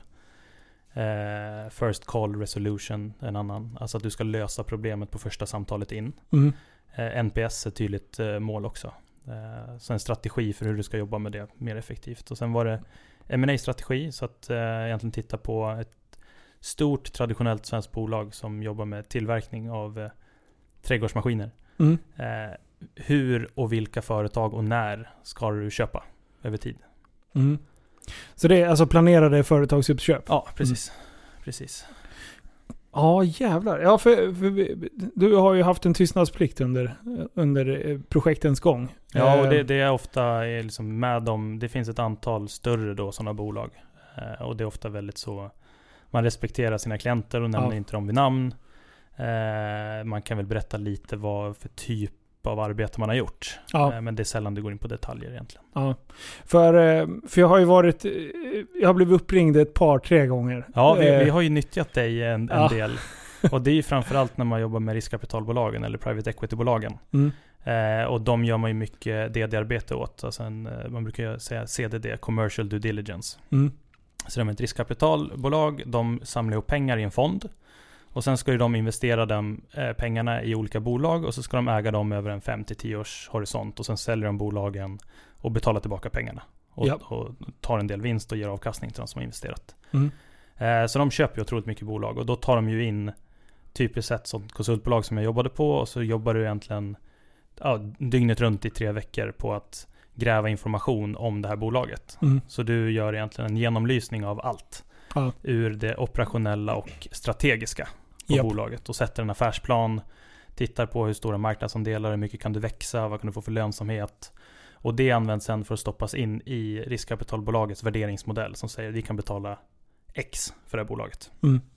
Eh, och då har det varit några sådana såna case. Eh, dels som har rört sig i liksom, det var ju ganska kopplat till ICA-butiken. Ja. Eh, lite så städning och, och annat eh, maskinellt i, eh, Ja, i, precis. i butiken. Där du har varit lite kund åt det bolaget som, som var i scope. ja, precis. Och Eh, eh, jag tror den affären gick igenom också. ja, det gjorde den. Mm. Det gjorde den. Eh, och det var ju lite roligt för jag hade precis nördat ner i hela den. Så att jag kunde ju den marknaden ganska bra. Du blev, ju, du ju blev ju en av eh, de viktigaste expertintervjuerna. så jag, Det är vet, så bra. jag kommer ihåg eh, ja, kollegan där, Jens Martin då, som han tog mycket av de intervjuerna. Han är ett geni på cold calling. Alltså verkligen, Ja. att, att ringa och intervjua folk. Fast han blir sjukt nervös när han gör det. Men han är, liksom, han är den som lyckas göra flest samtal på en dag. Ja. och liksom så här grotta ner sig. Men och så kom det upp någon sån här, jag kommer inte ihåg exakt vad frågan var, men eh, i, i slutredovisningen för bolaget. Mm. Eh, och då var det liksom den kunskap som du hade bidragit med som hjälpte till att liksom ta deras beslut i investeringen.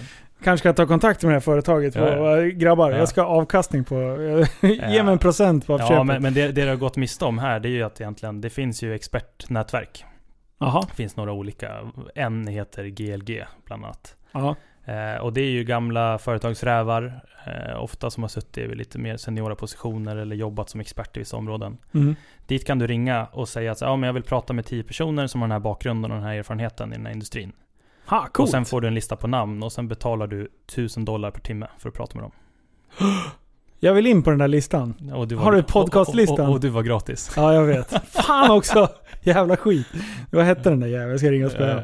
Ja, nej, jävligt häftigt ändå. Och eh, det är ju bra, för jag känner så här Emil. Att du ska, du ska fortsätta nörda dig ner i det här. Sen ska du och jag ta över världen. Mm, ja, ja. för för eh, där du sitter de här kvaliteterna som jag suger på. Riktigt ordentligt. Ja. De som jag skiter i och inte har någon eh, int- intresse av. Jag tror det vi ganska du kompletterar briljerar. varandra ganska bra där. Ja, Men alltså den där... Eh, det, det sög ganska mycket energi att jobba så ett tag. Eh, Ja. Och jag sa att men jag ska hålla på så länge jag får, får ut mer av det här än vad jag stoppar in. Och efter ett tag så kände jag att nej, men, nu kostar det mer än det smakar. ja. Men det är absolut den bästa starten på karriären jag kunde haft. Mm. Så som nyexaminerad får du sätta dig liksom i, i, eh, i rum med ledningsgruppen eller styrelsen för liksom de största bolagen börsnoterade i eh, ja, både i Sverige och egentligen i Europa. ja. Och sen vara med och diskutera. Ibland är det inte eh, så din åsikt som alltid kommer fram, men du får möjligheten att bidra och vara med och se och lära från extremt seniora affärsmänniskor. ja. Så du blir väldigt snabbt en, eh, en duktig affärsmänniska. Mm. Eh, och strukturerad, effektiv i att lösa problem och få saker att hända. Mm. Ja, men det är det. Jag, jag, är, jag blir fruktansvärt imponerad över när, när jag hör vad du har jobbat med. Liksom. Och, och eh, de projekten och vilken, vilken Mm. volym. Vad vi pratar för pengar Mm. som, som de här affärerna omfattar. Mm. Det är ju helt magiskt. Eh, och, och en annan som håller på att kriga på med en ICA-butik och, och grejer. Man tycker att det är stora summor att investera. Mm. Sen hör man de här, man bara what? Vad Ja, fan ja. finns det ens så här mycket pengar? Ja, Alltså, det, det- är, det är helt galet. det är, det är fruktansvärt sjukt när man börjar tänka på det. Eh, men, eh, men nu har du, nu har du jag rört dig vidare från konsultbranschen. och eh, kan du prata om vad du jobbar med, Ja, jobbar med idag? Jag bytte över till en tjänst på Bonava. Och Bonava är ett, ett bostadsutvecklingsbolag. Mm. Eh, som egentligen jobbar med att, eh, om man ska förenkla de köper mark, jobbar med kommunen för att få den detaljplanerad. Mm. Eh, och, och, och jobbar med interna arkitekter och externa arkitekter för att men, rita och designa ofta lägenhetshus. Mm. Men även i Sverige gör vi småhus också, så Okej. enfamiljshus. Och sen får man det på plats, du bygger huset, säljer det ofta till, i Sverige till bostadsrättsföreningar. Utomlands är det ofta ägande lägenheter direkt, för det är en skillnad mellan dem. Mm. Eh, så vi eh, bygger och utvecklar bostäder i norra Europa. Så Sverige, eh, Finland, Sankt Petersburg, Baltikum, Tyskland är vår största marknad, Danmark och Norge. Okej.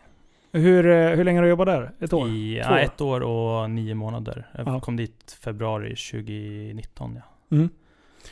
Och jobbar i, ja, det, det, är en, det är en avdelning som heter Group Strategy and Implementation. Så det är i stort sett samma arbetsuppgifter jag gjorde som konsult fast jag gör det internt hos det här bolaget hela Ja. tiden. Och eh, det är lite, det är inte samma, samma projekthastighet eh, som jag förstår det? Eller? Nej, det, det är grejen att som, som konsult så uh, konkurrerar du i stort sett med vem kan få mest saker gjort på kortast tid. Ja. Det är lite så du kan sticka ut. Och nu får du jobba med, med mer eh, pricksäkra analyser och eh, få mes- mest bang for the buck. Ja men, ja men lite så blir det. Och sen jobbar du, är jag ju mer beroende av resterande i organisationen. ja, Som eh, men normalt sett kanske har ett sånt 8-5 eh, jobb. ja, Eh, och, och då kan du inte driva på i den hastigheten och tempot som du kunde göra som konsult. Så det gäller att ha flera bollar i luften samtidigt. Så du rattar egentligen flera olika projekt samtidigt. mm. Men det jag har fokuserat mycket på under min tid på Bonava, det är egentligen företagsuppköp. Okej. Jaha, du, det är samma, samma grej där. liksom. Yes. Mm. Fan vad spännande. Du, eh, en fråga som jag alltid ställer mig varenda gång jag är i den här staden. Alltså hur... Hur pallar du bor här tänkte jag säga. Hur, hur var omställningen mellan att bo i Västerås där vi bodde innan till att bo i Stockholm? Hmm. Den, eh, den är inte så stor. Alltså första dagen, eller första veckan när man, man kom till Stockholm, speciellt när man inte har varit i Stockholm så mycket, Ja. eh, och uppvuxen i Västerås och en bit utanför stan egentligen, Så uh, blev man ju lite så här: wow det här är stort. Vet du. Jag tog alltid fel uppgång på tunnelbanan, gick åt fel håll och var ju totalt lost. Ja. Uh, men eh, ganska snabbt anpassar man sig. Uh, och men lite som vi diskuterade tidigare idag, att fan, det är inte så stor stad egentligen till ytan. Nej. Nej, det går ganska... Ja, alltså, Speciellt om man tar de här elskotrarna, så Alltså- tar, du, tar du ju runt ganska enkelt. ja. Det är ju så jävla roligt. Ja. Speciellt Alltså, sladda lite. Ja. ja, vi var ju runt igår. Vi, vi, körde bra länge Mm. och gick runt och kikade på massa. Det var ju då vi stannade och tittade på vapen, Mm. bland annat. Eh, sen är ju klockbubblan. Ja. Alltså det är ju en bubbla som, som eh, du har sögs in i för något år sedan. Ja, precis. Jag, jag såg ju... Dels, eh, jag presterade ganska bra på KTH, så jag fick ut en del stipendiepengar Ja. eh, efter mitt femte år. Mm. Och eh, då hade jag tittat på en klocka ganska länge som jag ville ha. Så att eh, ganska snabbt efter examen så gick jag och köpte den. Ja. Och det var så sjukt när jag köpte den. Vi har alltid, men du vet, jag, jag, tickar väl de flesta boxarna i stereotypen. Så här, jag, jag är ju, eh, ja men kille, eh, utbildad ingenjör, Ja. gillar saker. Det är liksom så här, det stereotypiska, liksom, Ja. ingenjör och gillar saker och, och sen är du grabb liksom. Ja.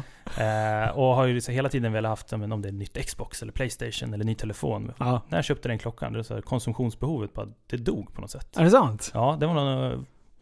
Är det, är det tips till mig alltså? Ja, jag vet Ska, inte. ska, jag, men, tjacka, eh, ska jag tjacka en klocka då, då får jag alla de här hojarna och allting. bara, oh. ja. Nej, eh, men... Eh, jag vet inte, det kanske var för att man var inne i jobbbubblan då. Ja, det kan, det- vara. det- kan vara det. Tänkte inte så mycket. Ja, du, ja vi, vi var ju inne i massa sådana här fina butiker och grejer. Eh, det känns ju spontant som att du rör dig bättre i sådana sällskap än vad jag gör. Är det så? Eh, Ja, jag känner mig så sjukt off. Ja, de tittade på det lite igår. Ja, alltså, de- vem är den här människan? Vad är det här för jävla lirare? här? Glider runt med häftigkläder och... Eh, eh, och sen hade jag en kamera i handen också. Ja. Det, alltså en 360-kamera. Ja. Så ser ut som en batong. Så de kanske trodde att det, det var någon rån på gång. Rån på Ja, gång. men vi var väl in på... Uh, mitt, mittemot Nymans på... Eh, den då? biblioteks, Jag kommer inte ihåg vad den heter, men de, Ja. de säljer ju Breitling, Omega och eh, Patek Philippe bland annat. Ja.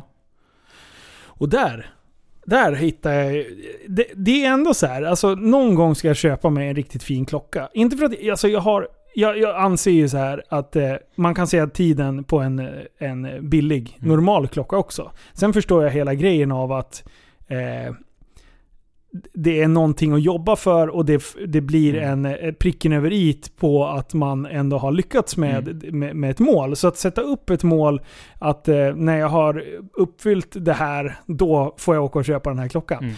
Det köper jag eh, absolut. Nu börjar jag ju bli lite så här att fan, det vore ju ändå coolt att, att det lyckas med den här grejen. Annars försvinner ju mina pengar Mm. direkt. För det är så här, åh, en vattenskoter. En sån ska jag ha på en gång. Eh, åh, en hoj. En sån ska jag ha. Och sen köper jag bara massa olika grejer och sådär. Jag håller ganska, mitt cashflow håller jag uppe ganska Mm. mycket liksom. Men jag känner lite nu, speciellt nu när det har varit pandemier och Ja. skit och det, ekonomin börjar, börjar svaja på sina håll Ja. liksom. Eh, Då, då känner jag, nej, nu ska jag liksom eh, chilla lite, börja, börja ha en plan för vad man ska jobba med och sen ska jag sätta upp ett sånt här mål. Liksom, att, Men jag tror att det där är otroligt viktigt. Och det var också en faktor till att jag faktiskt eh, valde att flippa om lite i arbetslivet och få, se till att få mer fritid och tid för reflektion. Mm, Det du säger alltså, du jagar konstant. Ja. Eh, det gör de flesta. Det är så här, du ser fram emot nästa helg eller nästa dag eller Mm, nästa möte. Det är hela tiden något du jagar och ser fram emot. Och speciellt som, som konsult på ett sånt eh, liksom, amerikanskt eh, bolag med väldigt amerikansk kultur så har du liksom en extremt tydlig hierarki. mm, Du har de här trappstegen, du blir bedömd varje vecka, får en utvärdering på här, analys, kommunikationsförmåga, hur hanterar du klienten och så vidare. mm, Och sen två gånger om året så blir det liksom, tar delägarna in, det, eh, in alla betyg på de som jobbar och sen ser de vilka är top performers, vilka är mitten, vilka är laggards. ja. Och sen eh, befordrar du folk. Så det är hela tiden... Varje vecka? Nej, det är Aha. två gånger om året. Okej, förlåt. Ja, mm, Eh, och där kör du egentligen eh, så att du har hela tiden en plan och jagar nästa steg. Och mm, du blir befordrad och direkt är det så okej men vad måste jag ticka av in kommande året för att kunna ta nästa steg? ja, Eh, och de är otroligt duktiga på att hålla kvar folk på det. mm, För du vet också exakt vilken lön som kommer med vilket steg. Och det är ganska Ah. så stora ökningar för varje steg du tar. mm, Så att du vet att, ja men, ja, men stannar jag bara ett år till, då vet jag att då ökar det så här mycket. ja, Och stannar jag lite till, då vet jag det där. Och sen får jag det här. Så när du bytte jobb, då var det ett strategiskt val med att du visste ungefär hur mycket du skulle gå miste om. Om man ser det bara rent pengamässigt. Ja, eh, jag tror att jag nästan gick plus på att byta. Okej. Eh, så- Vilket gjorde det ganska mycket enklare egentligen. Ja. De, de, de kunde Ja ge, det. Du, de ja. kunde ge lite, lite högre månadslön, extremt mycket bättre pension. Ing, ingen, jag fick ingen bonus som jag hade på förra stället då. Nej. Eh, och det var ju skillnaden. Så att Det är väldigt mycket jänkarbolag. Alltså de Ja, kör bonusar. mycket bonusar. ja. Mycket Hur bonusar. mycket kunde... Nej, jag ska inte prata pengar på det sättet. Men, eh, men det. Nej men du kan säga så här, jag, men jag tror att om du var nyanställd så kunde du få upp till 10% tror jag. på totala Årslönen. årslönen. Ja. Det är mycket pengar. Eh, eller inte nyanställd, om du hade jobbat ett år Ah, okej. så kunde Mm. du få 10%. Eh, sen kunde du få mellan 10 och 20. Mm. Och sen kan du få mellan 20 och 50. Alltså räkna och sen, det på en årslön. sen kan du säkert få 50 uppåt. Ja. Och då hade ni ju hyfsat lön från början. Ja, i, i de ingångslönerna på det bolaget är ju faktiskt, eh, de är inte normala. Nej, de var... Om man, man får ha lite perspektiv på det också. Sen, eh, sen som sagt, sen är det dyrt att bo i Stockholm och eh, Mm. allt, allt kostar ju eh, när man bor här. Eh, men... Eh, Men, men det jag skulle säga var Mm. just den där vikten av att faktiskt ta sig tid och njuta här och nu. ja, Att så här, fan, du bara kämpar och kämpar och kämpar, men för vilken anledning? Se till att njuta lite på vägen. Ja. Sätt upp några mål och unna dig själv någonting. Du ska Ja. inte unna dig hela tiden som att gå och käka kanelbullar hela tiden. Liksom. Nej. Och sån unna. Utan sätt några mål, när du når dem, ta faktiskt tid att njuta av det. Ja. Och sen kan du ta nästa. det är jävligt viktigt det där. För livet kan inte bara vara jaga, för då kommer du jaga och sen kommer du aldrig fram till någonting. Och så inser du att, ja men fan, jag har jagat och jagat och jagat, efter vad? Ja. ja, och förhoppning, förhoppningsvis har man, har man haft en stadig lön eh, under den tiden. Det jag känner med mitt eget, det är att jag har ju haft så här hobbyprojekt Mm. igång vid sidan av. Alltså om jag skulle ha, eh, om jag hade koncentrerat mig på och gå- gått eh, företagsbiten och, och lagt ner så mycket energi som jag lagt ner på mina ideella projekt. Det, det, jag tror inte jag hade varit lyckligare, men eh, eh, jag hade nog tjänat mer pengar. Det är mycket möjligt. Och- Men, eh, Men det är samtidigt, det är så jävla kul. Alla konstiga projekt jag har haft igång alltså. ja, men Shit vad det det är inte på. så här. Jag säger inte att man inte ska ha ambitionen och sträva och jaga efter att bli bättre. Det ska Nej, du göra hela tiden, varje dag. Absolut. Men man måste också se till att inte jaga, jaga, jaga efter någonting längre fram i horisonten. Som när du väl får tag i det, om du får tag i det, Ja, så säger jag men det här var inget speciellt igen. det är Det- många som går eh, in i väggen eller liksom tappar hela sin, sin identitet. När man går och strävar och strävar och strävar och man målar upp någonting med att det kom, livet kommer vara fulländat. Och sen står du där och har det där och du känner fan det förändrades inte ett jävla Nej. skit. För då är det nästa jävla steg. Ja. Du kan inte Nästa jaga steg hela och du, du Mm. normaliserar. Det, det kan vara att du köper, så att du, du flyttar någonstans i nytt hus. Ja men det är spännande i en månad. Ja. Och sen är det normalt igen. Ja. Och så jagar du hela tiden. Och jämför dig med folk som Ja. är bättre. Så där är man ju på gymmet. Ja. Då är det så här. I, min, I mitt huvud så är, är jag samma person som jag var första gången jag klev in på gymmet.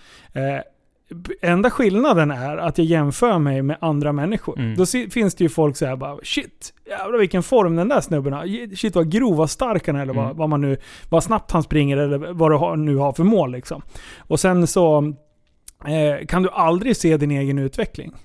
Och sen, sen, sen eller, det, det är jobbigt att, att man måste få, som du säger, tid att reflektera och se vägen man har vandrat också. Mm. Så Eh, jag menar, sätt ambitioner, jaga dem, men ta också tid att reflektera över den, de framsteg du gör. bra. För det kommer bli mycket lättare. Det, det tror jag är otroligt viktigt. Speciellt liksom när man, man liksom så grottar ner huvudet och bara liksom börjar gnugga. Ja. Eh, för du kan inte offra eh, all glädje här och nu för någonting i framtiden. Du måste balansera det lite. Ja. Och det är det jag tror du gör ganska bra. För du grottar ner dig, kör, sätter ambitioner. Men du gör de sakerna du verkligen tycker är kul. Ja, Som skapar energi för dig. ja. Det är alla bara, men hur orkar du med? Men du gör ju saker som ger dig energi. Då skulle jag ju sagt, jag bara, hur skulle jag orka med om jag inte fick Ja, göra det här? Det, det är ju... Eh, så att eh, det är svårt. För det är Mm. samtidigt, du har ju, har ju saker som, som jag brinner för. Mm. Sen har du ju liksom eh, saker som min familj brinner för.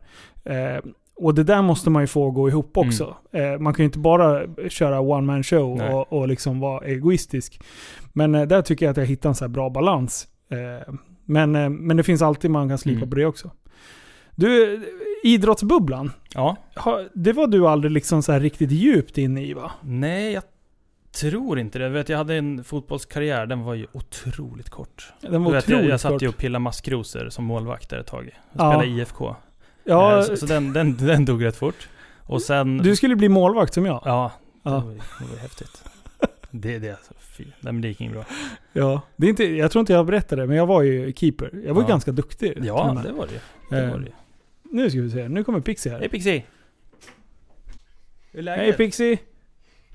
Är det bra? Har du sprungit? Vi tar en kort paus här. Ja. Så, nu är Pixie tillbaka. De har varit med, det, det är så här lagutflykt. Eh, så det är därför vi är här över helgen. Full fart alltså. Ja, det var, det var mycket barn utanför. Herregud. Vad ös. Eh, apropå fotboll. Ja. Eh, vi pratade ju om det precis innan hon ja. dök upp här. Du höll ju på med det väsentligt mycket längre än vad jag gjorde. Min Ja, karriär var kort. ja Men det va, var- varför blev den kört för då? Jag vet, jag kommer inte ens ihåg när jag slutade. Vilket lag spelar du? IFK. IFK? Ah, väl... bästa laget. Ja. IFK. Vad fan? Nej. Ja, Ja, alltså, jag hade nästan inga minnen alls. Utan sen, sen spelade jag hockeyn. ja. Men den spelar du lite längre i alla fall. Ja, jag la nog ner typ mellan sexan och sjuan tror jag. Ja. Men du känns ändå som en... Du känns ju mer som en individu- individualist snarare än en lagspelare på det sättet. Eftersom du... Du är högpresterande. Mm. Klarade du av med att folk slackade på träningarna? Nej, Inte jag heller. nej. Men jag stod ut eh, betydligt längre än vad du gjorde. Det, det tror jag. Alltså jag eh, tycker absolut om att jobba i team. Men eh, jag ställer höga krav på dem i, runt omkring mig. Ja. Ja, eh, det där var svårt. Jag, jag, jag kom till den, den gränsen när... Eh, så länge jag hade en tränare som eh, uppmuntrade extremt hårt arbete. Då tyckte jag att det var kul. Men eh, så fort jag fick en tränare som var lite så här, ja men nu ska jag springa femman. Eh, och grabbarna bara, men vad fan, kom igen, skärp dig, trean räcker. Och bara, ja men ta trean då. Då tappade jag allt Mm. förtroende. Det, vem fan, det är ju typ som att barnen ska bestämma hemma liksom. Vem fan är vuxen? Mm. Så kände jag, så känner jag med hockeytränare också. Jag har full respekt med en hockeytränare som följer sin strategi och Mm. bara är stenhård. Jag har haft mycket eh, hårda hockeytränare. Ja. Och ju hård, man har ju tyckt att de har varit idioter emellanåt. Liksom. Men eh, det, jag tror att det är... Eh, jag gillar bra styrning. Mm. Då, då presterar jag Och jag bäst. tror, jag menar, hockeyn höll jag inte på med superlänge heller. Det, det blev ju till sexan, sjuan där. Jag spelade med de som var ett år äldre. Ja. Eh, så man blev väldigt pushad. Men jag ska inte säga att jag ångrar att jag slutade med hockeyn. Eh, i, inte för... Eller lite kanske, men inte för att jag tror att jag hade blivit någonting av det. Nej. Utan kanske lite mer det som du säger. Att få liksom ha en väldigt tydlig ledare och liksom... Du blir ganska utmanad. Ja. eh, Och växer nog som person och får liksom härda i lite. Ja. Och, och ta i när det är jobbigt. Det, det andra lärde sig i lumpen, Ja. det lärde jag mig i hockey. Så, så skulle jag säga. och jag gjorde ju inte lumpen. Nej. Eh, och jag gjorde ju inte, jag gick inte så högt upp i hockeyn Nej. eh, in, innan jag la av. Så kanske liksom i efterhand kan man reflektera, så, men det vore nog bra att få den erfarenheten, liksom, den hårdheten och, och striktheten. Mm. Sen är det ju så himla olika vad man får för typ av Ja, tränare. Och så här. verkligen. Alltså, mina trä- tränarupplevelser har ju varit både ris och ros om man Mm. säger så. En del har ju, jag har ju inte förstått överhuvudtaget medan en del har jag liksom eh, alltså verkligen tyckt om. Ja. Eh, Men, jag, men jag tror att det var det som lite efterhand ledde till att jag började utmana mig på saker. Ja, Exempelvis att jobba så pass mycket som jag gjorde, det var också ett sätt att så här, men visa att man har lite grit, att du kan hålla i länge. ja, Eh, jag tror att det, det kan ha varit lite bakslag från det nästan. Eh, köra Vasaloppet fast jag aldrig hade åkt längdskidor. ja, det var ju helt skumt Emil. Det är också en sån här Berätta om det. berätta om det. En liten sidetrack här bara. Nej men det var när jag, när jag var i Hongkong. Så fick jag bara ett, eh, ett mail från en som jag jobbade med i Stockholm. vid sidan av studierna. Där Ja. det egentligen bara kom in eh, en anmälan till Vasaloppet. Ja, han hade anmält det. Och då sa jag, "Ja, men det är klart fan jag ska åka. Ja. Inga problem. Kör Inga bara. problem alls. Så att, eh, ja men jag körde ganska hårt på gymmet, eh, konditionlöpning och mycket stakmaskin. Och sen lånade jag Mackans eh, rullskidor och Ja. var ute och harva. Jag ramlade som fan på parkeringen. Helt omöjlig och livsfarlig grej det där. Sen köpte jag ett par skidor där i mitten på januari. ja. Han åka dem några gånger och sen i februari stack jag till London för att skriva exjobbet. Ja. Han var där en vecka och sen tog jag flyget tillbaka från London till, till Arlanda då för att den helgen så var det Vasaloppet. Eh, och jag har skrapat ihop några mil innan och jag har mest åkt på Stockholms stadion. Ja. Det är liksom 400 meter vänstervarv. runt, runt, runt, runt. Ja. Jag, jag tror jag som mest höll på, jag vet inte hur många varv jag körde, men jag körde nog två, tre mil, 400 meters varv. Nice. Riktigt nice, riktigt nice. Oh. Eh, nej men så jag körde ju Vasaloppet. Eh, riktiga hela loppet, så inte öppet spår. Jag startade ju längst fram i det bakersta startledet. Ja. Eh, och sen var det liksom 9 timmar och 53 minuter av... eh, Det var bara att hålla i liksom. Ja, ja. Det, alltså, det var en berg och dalbana i psyket. det gick upp och ner och sen blir du, du är sjukt glad och peppad och har den här dalmasmusiken. Mycket folk och sen blir du hungrig och sen suger livet ett tag. Och sen går det upp igen och sen är du på värsta haj och sen bara ner. Och sen börjar det ont i armbågen och sen gör det ont i knät och sen, det är en... Går det över sen? ja, alltså Eller allt- håller, all- håller nej, armbågen i sen? Allting bara går i, går i cykler. Ja. Eh, och jag menar, jag tror att man ska nog ha lite mer erfarenhet när man gör det. Men Ja. så, jag har aldrig upplevt ett sånt långlopp. Nej. Eller liksom varit så pressad fysiskt någon gång. Ja. Eh, så det var extremt fascinerande att lära känna sig själv. Och sen när jag kom i mål, och farsan såg ju det där på webcam. Ja. Så bara började det vibrera i min telefon i fickan och så svarade jag och bara började gråta direkt. Ja. Bara gråter och gråter och gråter. Han bara, vad fan gråter du? Jag bara, jag vet inte. Jag vet inte. Det är bara så tomt. Det är bara så tomt. ja, nu har jag Ja. gjort det och jag är inte ett dugg lyckligare när jag Nej, kom hit. jag bara, det här var den största skitgrejen jag någonsin... Varför gör jag det här? Ja, så vi ska åka nästa år igen. Ja, ja, det, var, det var 2016. Skulle du göra det 20 igen? Ja, Skulle det? ja. Om du och jag gör det. Alltså, ja det vore Om du, om du och jag gör det så kan vi göra det. Alltså, de, ja. Fy fan. Hur, hur utmattad var du efteråt? Hur, hur, hur många dagar tog det innan du var fit for fight igen? Nej, det här är ju... Vasaloppet var ju på söndagen. Mm.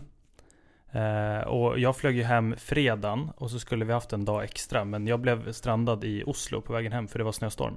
Okej. Så att jag kom till Arlanda på lördag morgon och blev egentligen upphämtad där av min polare. Och körde upp till Mora direkt. Och då hade de varit i min lägenhet, hämtat nyckel av grannen och så packat mina saker. Så jag hade inte ens packat själv. Och bara hämtat mina skidor och sen upp till Mora. Och sen skulle vi liksom, ja men vi lämnade in dem på vallning och så skulle vi köra. Ja, och så körde vi på söndagen. Kom tillbaka till Stockholm sent söndag kväll. Ja. Och sen klockan åtta på morgonen på måndag så hade jag ju första flyget till London tillbaka. Okej. Så att jag var ju på kontoret engelsk tid typ 10-11 på måndag. Ja. Eh, och eh, det är inga problem. Alltså det gjorde Ja, det inte var ont alls. Okej. Ja, men Det, var, jag, jag trodde så här, okej, ett, nu blir jag dödssjuk. Ja. Alltså jag, jag kommer gå in i väggen nu. Och två, jag kommer inte kunna gå. Ja. Men eh, det är faktiskt... Alltså jag eh, har aldrig åkt längdskidor. nej, det är alltså, aldrig, då aldrig. Så ska vi göra det. Alltså jag tror jag gjorde det som barn någon gång och jag bara, men fy fan vad Ja. tråkigt. Skit i det här.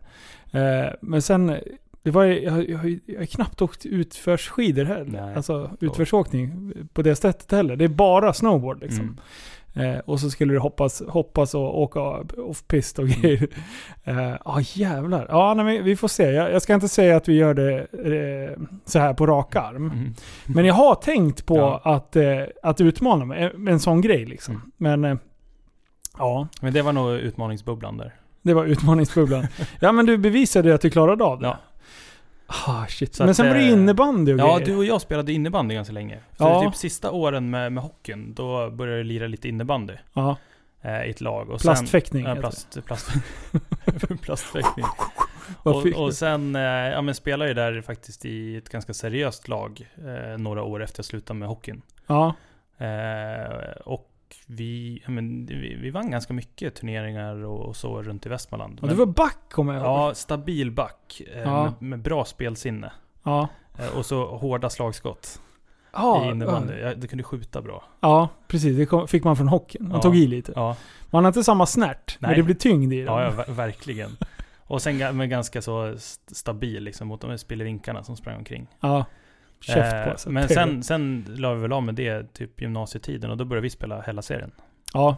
Alltså grejen är så här, vi pratade om det lite tidigare också. Jag spelar ju där fortfarande. Ja, Alltså det här pratar vi... Det måste ha varit när jag var typ 20 kanske. Vi, jag började Ja. med det där. Alltså det är, Ja, det är ju för fan 16 år sedan. ja så jag spelar för, med samma jävla lag sedan dess. för jag började nog med det där 2009, 2010 Ja, i, i det laget. ja och då hade spelade. jag... Mm, precis. Och då hade jag kört ett gäng Ja. år innan där. Eh, och, och grejen är, vi är några hjältar kvar. Eh, bland annat målvakten Jonas. Ja, Han är kvar. han är kvar. Eh, och sen Bagi. Ja. Um, eh, så det, är lite roligt. Så jag spelar varje onsdag klockan nio. Då Ja. jävlar, då fäktas det. Ja, det fäktas på. Och, och man kommer ju från hockeyn liksom. Eh, och det där är skitsvårt. I början blev du utvisad vad du än gjorde. Mm. För det första så började man ju vifta med bollen, eh, var uppe vid midjan. Det Ja. var inga konstigheter för det, det är liksom axeln i hockey. Ja. Eh, och, eh, eller ribban är det väl egentligen. Men, eh, och sen, sen när, man, när man tacklas i, i innebandy. Då ska du inte hockeytacklas som du, som du gör i hockeyn då. För att då, då, då dödar du folk. Ja, ja. Medan innebandyspelarna, de springer stenhårt rakt in i situationerna. ja. Och sen stannar de. Ja. De lägger liksom inte den här sista vikten. Men man flyger ju lik förbaskat liksom. Från trycket liksom. Ja. Bam. Ah shit. Så det är lite halvfarligt att träna med folk som eh, alltså som inte är innebandyspelare i grunden Ja. och spela med alltså, innebandyspelare. Ja, innebandyspelare har ju extremt svårt att spela mot hockeyspelare. Ja, Alltså det, för det går inte att köra spelet. Det är slag på klubba, Ja. höga klubbor, tacklingar. Så att det är, som, det är som de går in och bara stökar runt. Alltså Ja. det går inte att spela mot dem. precis. Innebandy, då får ju inte klubborna röra varandra. Nej. I stort sett. Medan i hockeyn så är det enda man gör, man lyfter ju deras Ja, klubba och så snor man bollen och sveper under klubban. Och sen just med att man inte får in, sätta in klubban mellan benen. Ja. Vad fan, det är ju det enda man gör i ja. In med klubban mellan benen och sen armbågen i nacken liksom. Sen trycker du upp någon mot sargen. Nej, det var kul alltså. Vilken jävla grej. Ja, alltså, men du, så du har ju hållit igång lite mer med dina sporter länge. Ja, Den, den korta, om vi, jag vet inte om jag ska kalla det idrott eller sport, men det var din wakeboardbubbla. eh, ja det, det höll jag i tre år. Ja, Och då åkte jag fan wakeboard nästan varje dag. Alltså. ja. det, det är kul ju. Det kanske är tio års erfarenhet egentligen på tre år. Ja, ja, det kanske det är. Nej, men det, det tog för lång tid. Ja, Eh, och sen eh, just när, när jag vill göra någonting, då vill jag göra någonting nu. ja. Inte så här, ja men du kan skriva upp det på den här listan. Om två timmar kanske det är din tur att åka. Ja, Fuck okej. that. Då gjorde jag någonting annat. ja. Eh, Då kunde men, du ner till plastfäktningen där mellan den här eh, tiden och den här tiden och sen är det bara springa och skjuta. Ja, jag vet exakt när det är liksom. Och det är varje, varje onsdag när jag vaknar fortfarande så känner jag yes, idag är det Ja, det är så pass? Ja, ja. Ja, jag Alltså, jag saknar tycker- lite att spela innebandy Det är faktiskt. löjligt roligt Ja. faktiskt. Jag Eh, och sen. varannan gång när man kommer därifrån, där jag ska aldrig mer spela det här jävla pissspelet. för då har man torskat. Ja, ja. så att, eh, just det här vinnar, vinnarskallen. Alltså när det är Mm. sista målet. Vi kör alltid så här. Vi kör en, en, en timme och en kvart ungefär. Och sen är det alltid så här, säger keepern till sista målet. Du, det är blodigt allvar då. Ja, och då- jag ska alltid göra sista målet. Men du, du gör ganska mycket mål i innebandyn. Ja, men jag har ju någon... Mycket, mycket på volley. Ja. Ja, Bara ja. snärta till. Alltså, självförtroende finns ju. Ja. Eh, när vi säger att bollen går ner i hörnet, eh, då har ju jag i mitt bakhuvud att om jag knackar bollen i bakhuvudet på målvakten Ja. så gör jag mål. Alltså, den, den liksom övertron på sig själv finns. Det, så jag har det här är säkert, lätt att göra. så jag har, ju försökt, jag har säkert försökt att gjort det hundra gånger. Ja. Men jag kanske har suttit 15 stycken också. Ja. För målvakten är inte beredd på det. Den går i huvudet och sen in liksom. Ja, ja. Bara knacka stenhårt. Och när man misslyckas, alla bara “Vad fan håller du på med?” Det är bara “Ja men jag... Alltså det är, inte, det är ingen det- idé att förslö, försöka förklara vad jag försökte med. Det är Liksom. ingen som bara, "Va, vänta? Eh, så att, nej, jag, jag hänger mycket baljor alltså. Mm. Eh, och jag får alltid höra att eh, det är tur. Men eh, nu, nu när Jonas skriker och han vill kasta hjälmen efter mig och skrika över din jävla flytarsel. Fan vad tur jag har. Men nu säger han bara "Eh, jag, jag skulle vilja säga att det är tur, men nu vet jag ju Ja. efter så här många år, det är inte tur. Du, du försökte ju det där på riktigt. Bara, Men, vem ja. var det som sa det? Så här, ja, men ju mer jag tränar, ju mer tur får jag. Stenmark. Stenmark. Ja. Ja, men den är också, den är också bra. Liksom. Ja, och det är så bra. Alla håller på med tur. Jag hade ju ett avsnitt här i, i Tappat som barn, Ja. när jag sågade det här med folk som har bara tur. Du har så tur som har så mycket tid så att du hinner gymma varje dag. Då, då håller man ju på att få så här nervryckningar i ögat och bara Du tror inte att jag skulle vilja lägga hemma och käka chips och, och bara chilla? Mm. Men annars skulle jag ju liksom se ut som, det skulle jag väga 140 kilo. Du vet ju hur jag äter. Ja, ja. Hade inte jag tränat så pass mycket som jag gör, ja då skulle jag ätit ihjäl mig alltså. ja, det, Ja. Det, men vi, det är gympasset idag. Hur känns det? Eh, skakig i mina armar, de bara hänger ner vid sidan här på stolen liksom. Eh, känner till och med så baksida rygg efter vi körde baksida axlar. Det som det skulderbladen och eh, höger axel börjar liksom domna bort. Ja, Alltså, kommer jag sträckt mig, efter, sträckt mig efter kolan lite, så hela armen skakar. ja det är så Och bra. framförallt luktar jag ganska illa. Ja, men det, det får man göra. Ja. Ja, vi drog ett litet gympass här på, på Sats Odenplan. Mm. Var ju tvungen att kika in det, hur, det såg ut. Eh, jag har ju haft Satskort också ett, ett tag. Ett tag ja. Ja. Eh, så att, ehm, eh, som jag inte utnyttjar. Men nu, nu tänkte jag, nu är det dags. Men, ehm, och sen så, ah, vad ska vi köra då Emil?